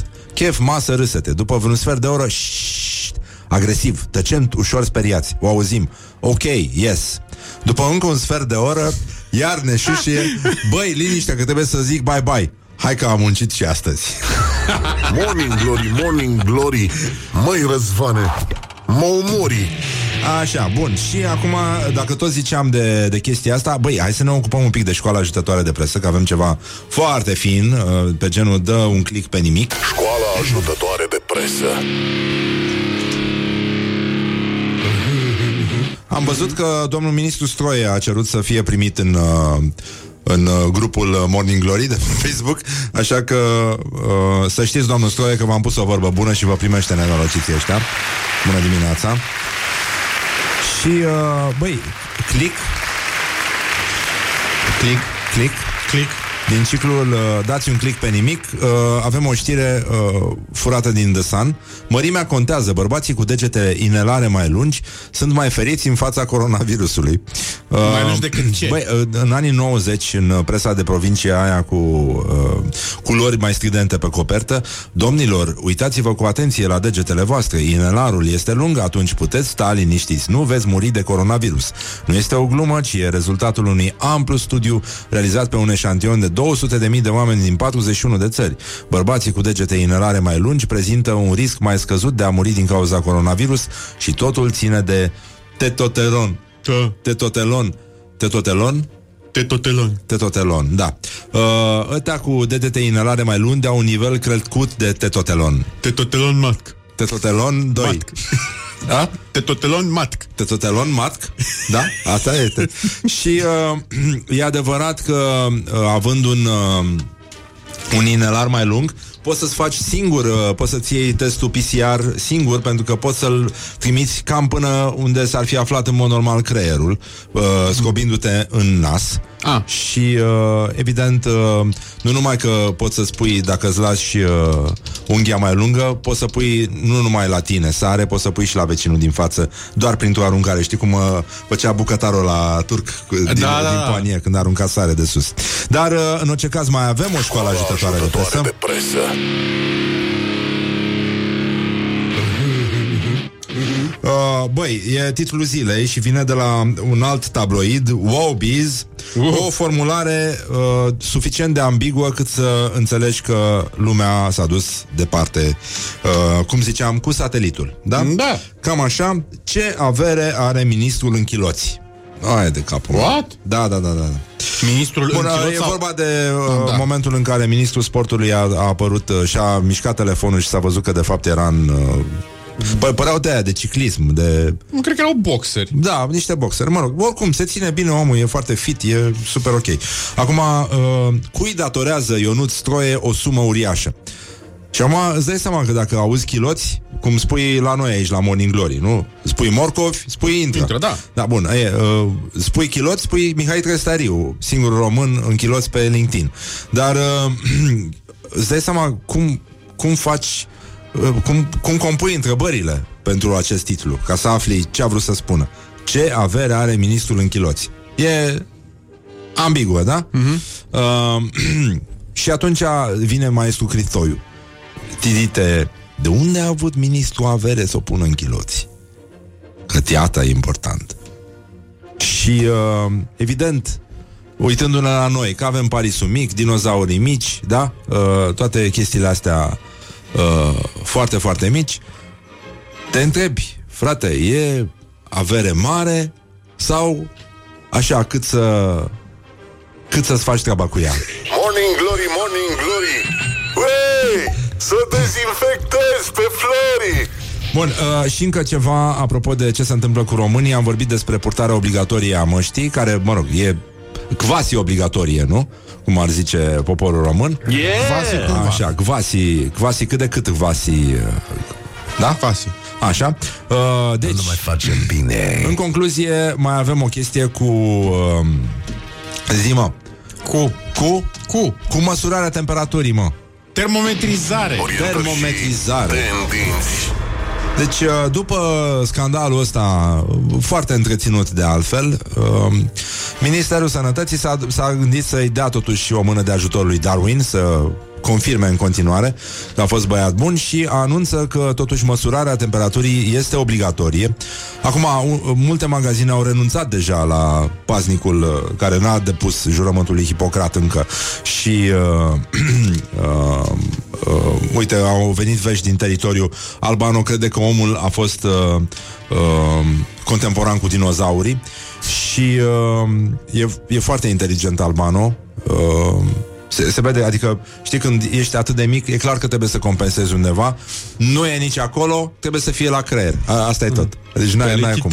Da. Îți dai seama că, totuși, deși e cea mai mică, uh, deși e cea mai mică, tot e cea mai mare, de fapt. A. Din tot ce are el. Inteligența. A. Pentru că el a zis, omul a distrus dinozaurii, o să oprească și coronavirusul. Cum ar fi ca omul să nu distrugă acest mic vierme, microb, care se cheamă coronavirus? Omul a învins mereu în lupta cu molimele, cu virusii, cu gripa spaniolă, cu războaiele, cu dictatorii. Îți dai seama că uh, ultimul uh, dinozaur s-a sinucis după ce a ascultat uh, Nostalgia Canalia. Canalia. Canalia. Canalia. Da, după ce a ascultat Felicita, cred că s-a sinucis Felicita. ultimul uh, dinozaur, pentru că era foarte nefericit. Pentru că pentru, pentru că, că și dinozaurul, la fel ca inteligența lui uh, Albano, era era mic. Era mic. Era mic. Morning Glory, Morning Glory. Mă cam strânge pantofiorii. Așa, bun. Deci cum este strângă pantofiorii când totuși e mic piciolușul? Asta mi se pare groaznic. Bun, deci măsurarea temperaturii este obligatorie, dar la cumpărături s-ar putea să nu mai vedeți angajați care să facă triajul epidemiologic sau care să le interzică accesul celor care nu au mască de protecție. Rămâne să vă protejați. Ca de obicei, suntem pe cont propriu, nu e, nu e ceva nou aici.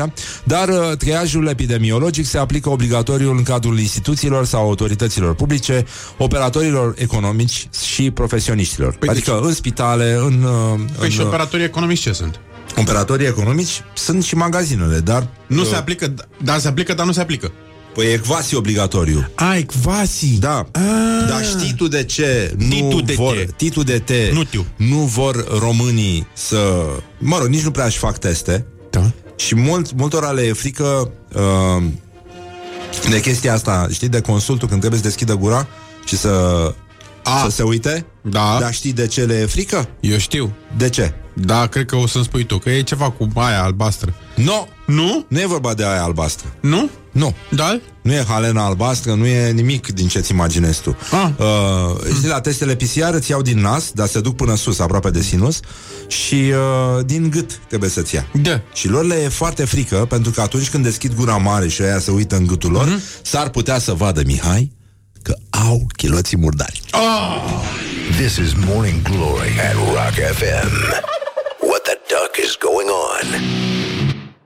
Morning Glory, Morning Glory, rămânem fără valori.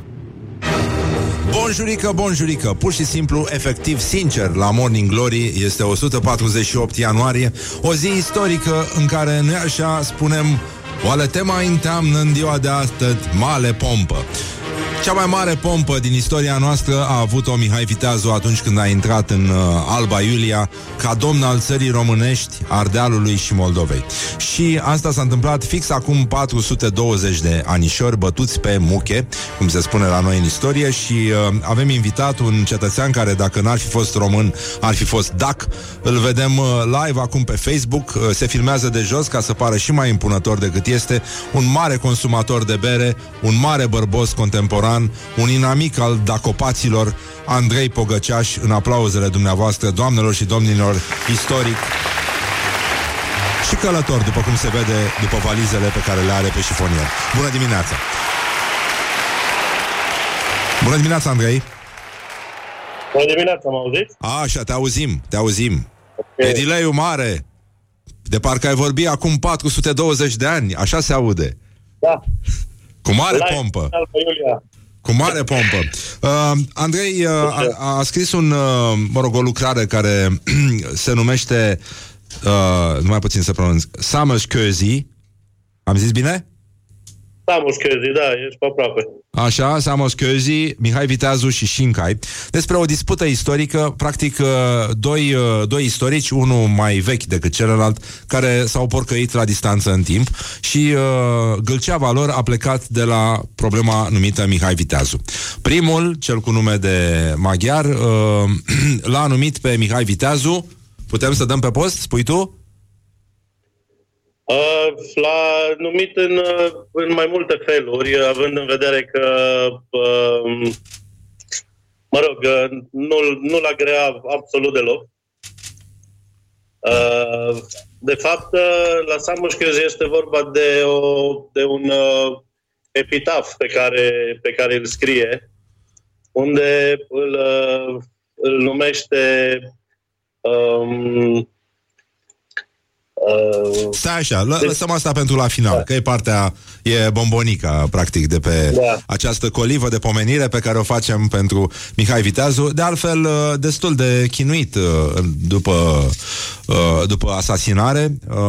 Înțeleg că trupul da. lui a zăcut, capul lui a zăcut pe un cal mort, mă rog, l-a umilit, i-au luat și pielea de pe el, în fine, a fost un moment nasol, dar noi la școală învățăm tot felul de, de chestii despre Mihai Viteazu și uh, uh, Andrei Pogăciaș a strâns uh, cinci mituri pe care noi le învățăm la școală și despre care ar avea câte, câte, câte altceva de spus.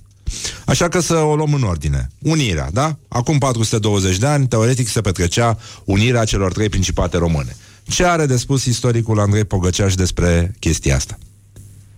Acum, Mihai Viteazu fiind unul dintre cele mai importante personaje istorice din, din istoria României, normal că s-a creat în jurul lui o, o, vastă, o vastă mitologie.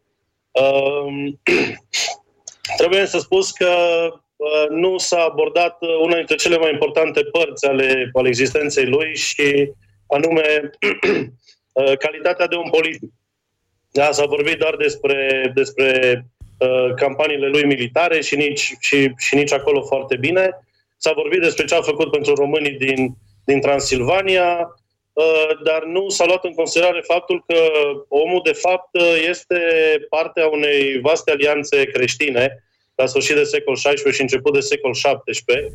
Și um, ceea ce el face, de fapt, este o, o vastă acțiune politică de a-și asigura spatele în războiul contra, contra otomanilor.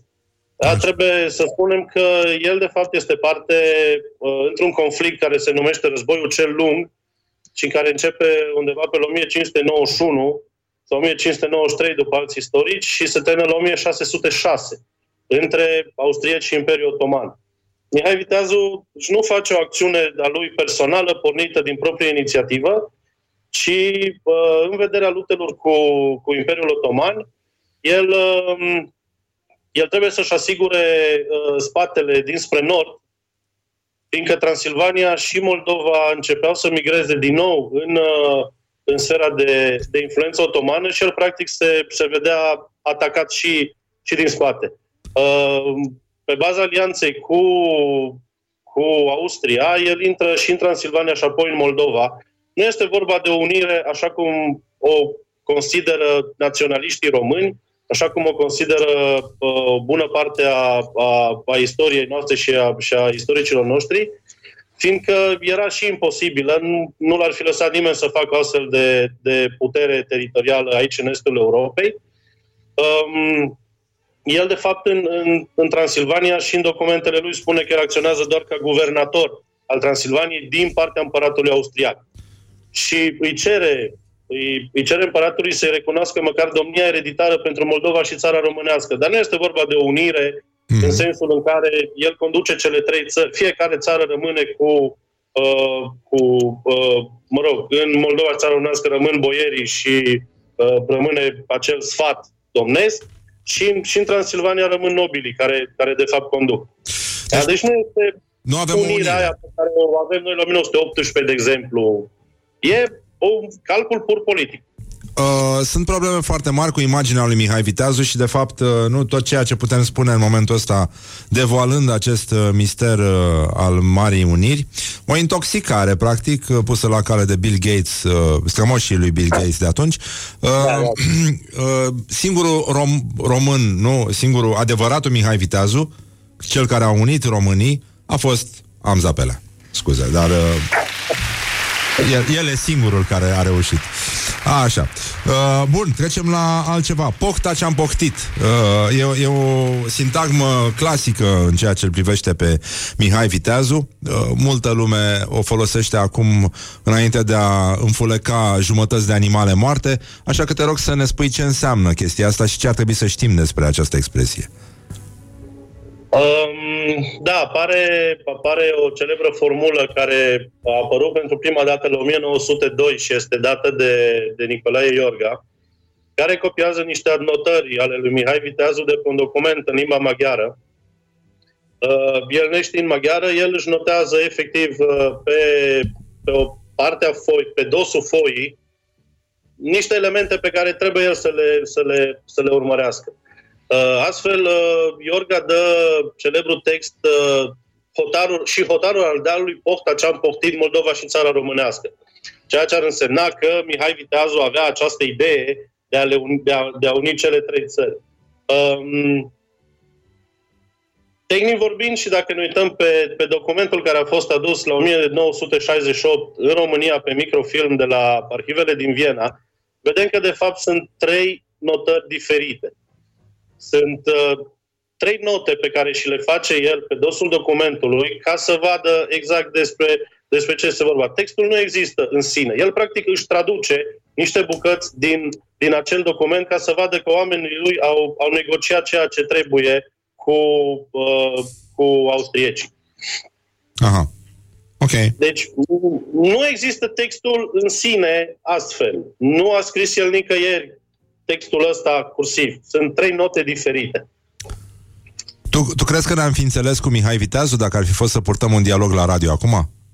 Uh, e foarte greu de zis, având în vedere că uh, da, nu prea știm exact cum, cum, cum, cum era vorbită limba română. Avem, avem doar documentele care sunt, scrisorile care sunt traduse. Cred că ar fi fost interesant și probabil că n-am fi, el n-ar fi înțeles tot ce zicem noi și noi n-am fi înțeles tot ce zice el. Uh, mai ales să-i dai expresii din astea, nu, uh, asta tradițională, nu? Când uh, ca istoric ți se spune că ești uh, in the beep with the satellite. Cine yes, ar fi yes, înțeles exact atunci, la vremea aceea, lucrurile astea? Bun, legarea de glie, ce înseamnă? E, e o altă sintagmă foarte dragă și fostului uh, regim din România de acum treizeci de ani, la fel ca și pocta ce-am poctit, uh, altă, altă formulă prin care ni se transmitea ceva important. Um, da, el fiind, fiind uh, construit în această structură eroică, nu dădea și nu dă foarte bine faptul că a legat țăranii de glie, fiindcă, nu-i așa, le crea practic o, o situație destul de, de, de cumplită. Și ceea ce nu s-a explicat este că a fost o măsură foarte necesară, fiindcă în perioada aia țăranii asigurau producția. Da, țara românească fiind o țară agrară, boierii având... Uh, domeniile lor, aveau nevoie de această siguranță că țăranii vor rămâne pe domenii și că nu vor pleca, astfel încât să asigure, de fapt, baza materială pentru, pentru războiul care, care începuse deja. Era și, și perioada culesului de Sparanghel, scuză-mă că... Adică lucrurile astea se, le, se petreceau chiar acum în, se- în plin sezon de Sparanghel. Deci era normal ca da, țăranii să fie legați de ghilie. Uh, nu cred că au plecat țărani români atunci la cules de, de, de, de Sparanghel. Deci, din nou, această măsură este una uh, pur normală pentru, pentru perioada respectivă. Este această concesie dată boierilor ca boierii să știe că totul este în regulă acasă și să vină cu armata, cu armata proprie la, la, la oastea Domnului. Uh-huh. Uh, din nou, nu a fost explicată ca lumea, ca lumea chestia asta și n-a ajuns, la, n-a ajuns la oameni. Toată lumea îl blamează pe el că, vezi, doamne, a legat țăranii de glie. Era o chestie perfect normală în, în zilele alea. Alminter, cum s-ar mai fi inventat bluzul românesc? Adică, mă rog, să luăm și asta în calcul. Deci, în concluzie, armata de mercenari a lui Mihai Viteazu. Care e treaba cu asta? Și mai ales circumstanțele în care a fost asasinat.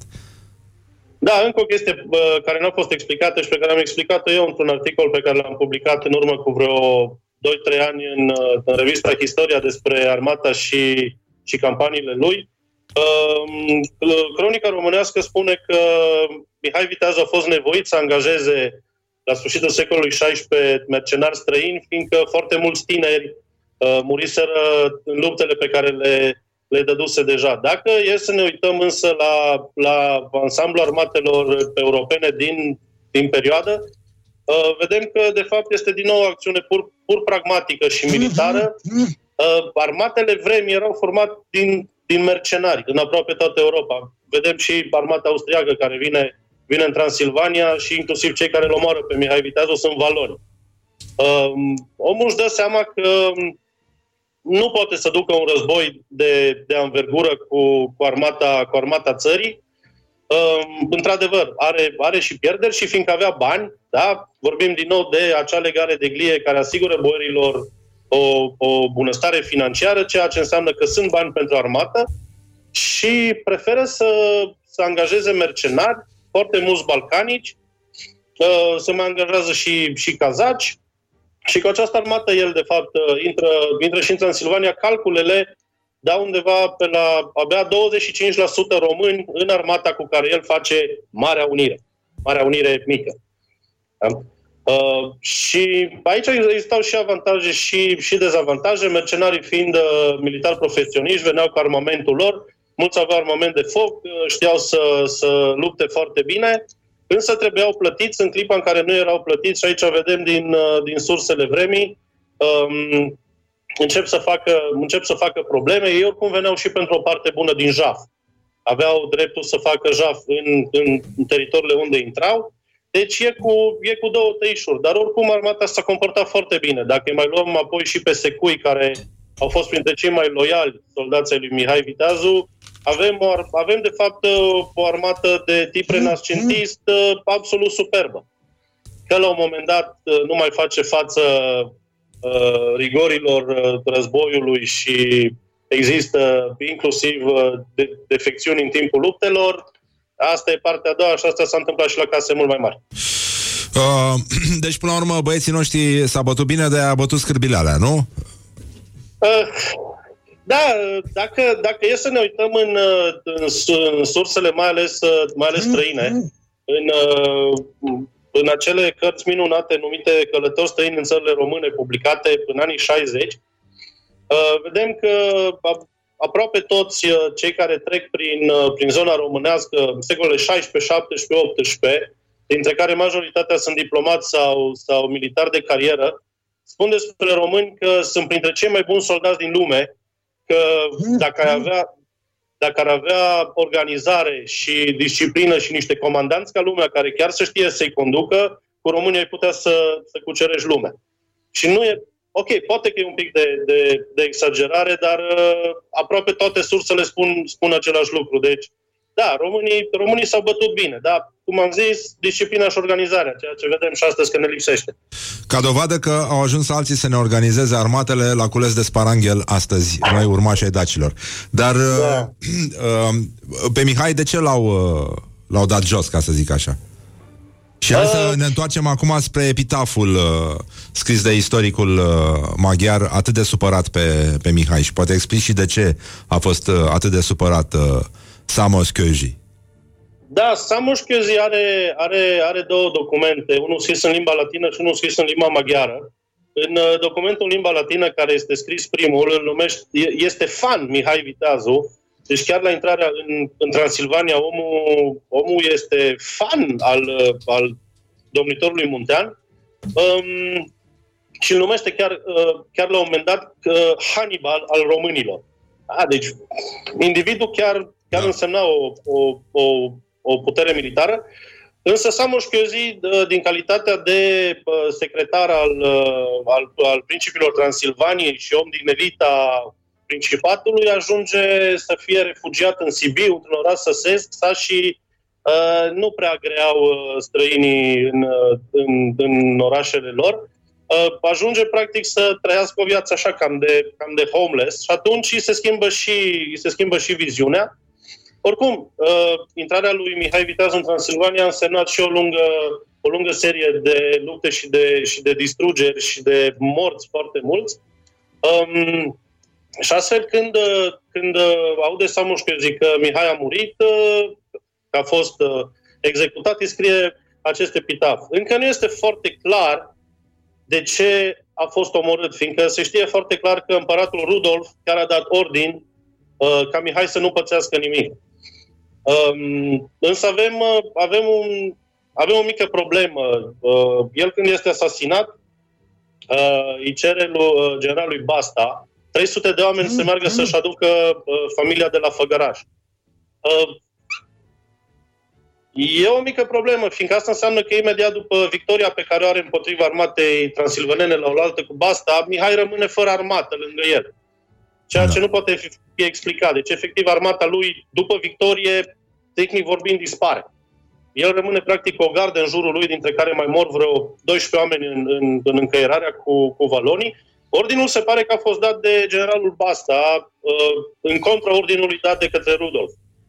Nu se știe care a fost mișcarea aici, ce, ce, ce s-a întâmplat, fiindcă, tehnic vorbind, austriecii aveau nevoie de, de, de Mihai Viteazu în continuare. Asta probabil rămâne încă o, o, o enigmă până când se vor găsi ceva documente sau găsim ceva, memorii, naiba știu. În fine, acum uh, Șincai s-a supărat pe uh, istoricul maghiar da. la distanță de două sute de ani și există da. un dialog pe care uh, l-ai analizat într-un text uh, savuros și uh, foarte solicitant, așa, din punct de vedere istoric, în care ai uh, plecat de la epitaful scris de istoricul maghiar, Szamosközy, și care era puțin uh, urât mirositor. Adică era urât mirositor, da, nu e, puțin urât mirositor. E scabros rău. E scabros, da. Da, și... Și mă, mă, mă mândresc sau mă laud, pot să mă laud că este prima traducere a epitafului în limba română și materialul pe care vi l-am trimis și vouă l-am, l-am prezentat și la o conferință la Alba în urmă cu niște ani și uh, da, a fost oarecum amuzant, să zici. Vrei să-l citim pe post sau o lăsăm așa pentru specialiști? Păi citește-l pe post, că oricum poate fi găsit, l-am publicat în urmă cu niște ani într-un magazin istoric, deci este. Bun, uh, mă rog, și uh, se, uh, se povestește cum a arătat uh, momentul în care... Uh, scena în care asasinării lui Mihai Viteazu uh, se... descrie uh, ce s-a întâmplat după ce l-au ucis, i-au tăiat capul lui Mihai cu propria sabie, deci de sabie s-a săvârșit, uh, i-au târât trupul afară din cort, a zăcut trei zile gol la marginea drumului, capul cu barbă cu tot l-au pus pe hoitul unui cal care murise acolo tot atunci și astfel a stat capul acolo mult timp. Tăiat au nemții bucăți mari de piele din trupul voievodului, despuindu-i coastele, spatele și umerii, l-au oprit ca amintire. În cele din urmă, așa scârbos cum era, l-au mormântat niște sârbi într-o groapă mică ca să nu mănânce câinii. Și uh, în paragraful imediat următor, în cronica lui Szamosközy, zice... Da, trebuie, și... trebuie spus numai o chestie, scuze că, da. uh, că te întrerup. Uh, capul a fost recuperat de către oamenii lui și se află la mănăstirea Dealu. Așa, da. Restul trupului nu se știe unde este, avem doar acel cenotaf pe, pe câmpia de la... de lângă Câmpia Turții. Și uh, ca să-i facem și noi, cei care trăim în mizerie la Sibiu, deci pe, pe răutate, pe te dracu șmigă, da, așa, uh, oareși care cinste, am scris acest epitaf, mă rog, uh, el, el este în latină și e tradus de, uh, de uh, Andrei. Aici zace acel sălbatic, teribil tâlhar și adevărat Nero, Cacus, dac atroce, rezervor de nenorocii, nenorociri, acel valah, tu, cel care treci pe aici, de două ori și de două, trei ori și pleacă. Uh, mă rog, e, e un cuvânt care are legătură cu acel Cacus, da, uh, de dinainte. Cacus, și... Cacus era un monstru în, da. în, în mitologia latină ucis de Hercules. Bun, care a fost ucis... Dar are și o conotație escatologică, evident, da. Și de acolo și derivația din ultimul vers al epitafului. Și apoi a venit Șincai, care s-a enervat foarte tare la două sute de ani după aia și i-a dat o replică lui Szamosközy. Însă eu, răspunzându-i unia care nu e demn de un nume, îi spun, pentru că nu, nu se știa a cui, al cui este epitaful. Da, el, da, Șincai găsește, găsește, docu- găsește una dintre versiuni, dar nu era semnată și habar n-avea cine a scris. Da. Uh, oricum, uh, Gheorghe Șincai a folosit canis, adică uh, în loc de cacus, câine, da? În loc da, de... uh, da, fiindcă probabil grafia, grafia mm, era... Mm. Era în asemenea hal încât în loc de cacus s-a înțeles canis. Sau nu a vrut, sau nu a vrut să folosească cacus. Atunci da. a zis canis, câine. Da. Și, uh, în orice caz uh, s-a enervat un pic Șincai și a dat-o și el destul de scabros. Adică la nivel de istorici eu zic că a fost o bătăiță cam Brăila. Uh, da. Însă eu, răspunzându-i unia care nu e demn de un nume, îi spun: oricine ești, să taci și află lucruri mai bune, căci acesta a fost un erou cum altul nu a scos la iveală veacul și nici nu poartă acestuia pământul înflorit, ar trebui să-i aștarnă flori. Uh, tu care nu suporți pe bărbat, anonimule, linge-i tu. uh, Mă rog, uh, înlocuim cu rahatul, da? Uh, care ți-a fost da. mereu în gură, căci așa vei învăța da. ce este demn de scris, ce trebuie să spui și ce trebuie să treci sub tăcere, pentru că istoricilor nu se cuvine a scrie alta, fără numai întâmplările precum au fost. Cam asta este uh, Asta da, este e, epitaful e, uh, răspuns al lui Gheorghe Șincai. Da. Deci se enervează și istoricii, ceea ce arată că se pune suflet în chestia asta. În continuare.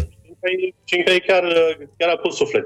E, și aici avem, avem celebra expresie malus dacus, despre care se tot spune că, vezi, Doamne, așa l-ar fi numit dușmanii lui Mihai Viteazu pe, pe, pe voievodul muntean. Și aici e cu dedicație specială pentru bunul meu prieten Vladimir Brilinski, fostul administrator al sitului UNESCO Sarmizegetusa Regia, care este foarte pasionat de această denumire și într-o vreme ăsta era și nickname-ul pe Messenger și așa mai departe. Um, și, um, chiar am zis că o să public odată cercetarea pe care am făcut-o, fiindcă chiar am, chiar am căutat această sintagmă malus dacus, pe care am găsit-o într-adevăr într-o carte din o mie nouă sute treizeci și cinci. Așa. O carte în o mie nouă sute treizeci și cinci, scrisă de un, de un ziarist transilvanean, care încurcă el acolo niște oale și în loc de Atrox Dacus îi scrie Malus Dacus. E, de acolo încolo cineva a preluat această, această sintagmă da. și a venit și a spus: în scrisorile și documentele perioadei, străinii și inamicii îl numeau pe Mihai Viteazu Malus Dacus. Bine, ca... Ca, ca de obicei, oamenii ăștia care, care creează mitologii naționale și în ziua de azi nu s-au dus să caute documentele, că ei n-au treabă cu documentele, ei au treabă cu invențiile. Se trezesc dimineața și mai scriu câte invenție în funcție de, de pe care partea patului se, se, se trezesc. Deci nu e vorba de niciun malus dacus pe vremea lui, lui Mihai Viteazu, nu-l numea nimeni așa, era numit ori, ori în mod oficial în documente și în scrisori, ori de Szamosközy și de, și de inamicii lui, așa cum, cum am văzut mai înainte. Deci... Oricum, e, e clar că, e, e, e clar că uh, Mihai Viteazu a fost un, un personaj foarte important al, al vremii lui și ar merita, într-adevăr, a fost, a fost și un voievod bun, a fost un comandant de oști foarte bun. Uh, Iorga este, de fapt, primul care îl numește condotier. Da? Asta apropo de un scandal de acum vreo douăzeci de ani, când într-un manual apărea această denumire. Iorga e primul care îl numește așa, oarecum, oarecum peiorativ, și să nu uităm, a fost un... Mihai Viteazu a fost și un om politic foarte bun, din păcate n-a avut resursele necesare să facă, să facă ceva mai mult, să mențină pe tron mai mult. Asta Dar este. Da, are, a trecut timpul frumos. Așa, discându-ne, a trecut timpul foarte frumos și uh, da. îți mulțumim, Andrei Pogăciaș, și uh, poate, poate cercetezi, dacă nu cumva, pentru că există și surse anonime care spun că lui Mihai Viteazu uh, unii spuneau uh, nu Malus Dacus, ci Bigus Dicus. Dar să lăsăm, să lăsăm lucrurile astea. Îți mulțumim, Andrei. Toți cei care vor să-l urmărească pe Andrei îl găsesc pe Facebook și prin revistele de specialitate. Îți mulțumim că existi. Te pupăm dulce pe ceacre. Trăiască Mihai Viteazu, trăiască Marea Unire, chiar dacă a fost mititic așa cât s-a putut ea. Rămâi puțin cu noi ca să facem o pozică și uh, uite, te rugăm să rămâi aici să, cât formația The Peltics va intona un cântec frumos pe care îl dedicăm lui Mihai Viteazu, cel care și-a imaginat, nu-i așa, în mintea noastră Marea Unire a Românilor la o mie șase sute. Deci, uh, uh, dragi prieteni ai rock-ului, astăzi, uh, în sfânta zi de o sută patruzeci și opt ianuarie, uh, o dedicație pentru Mihai Viteazu din repertoriul internațional. În aplauzele voastre, doamnelor și domnilor, formația The Peltics urcă pe marea scenă. Mulțumesc! Și o să cântăm... Uh, yes. Da. Yes. Uh, este o piesă surpriză. O piesă surpriză. Cristi. Așa. Haide. doi, trei, și. Imagine there's no heaven. No, no, no, no.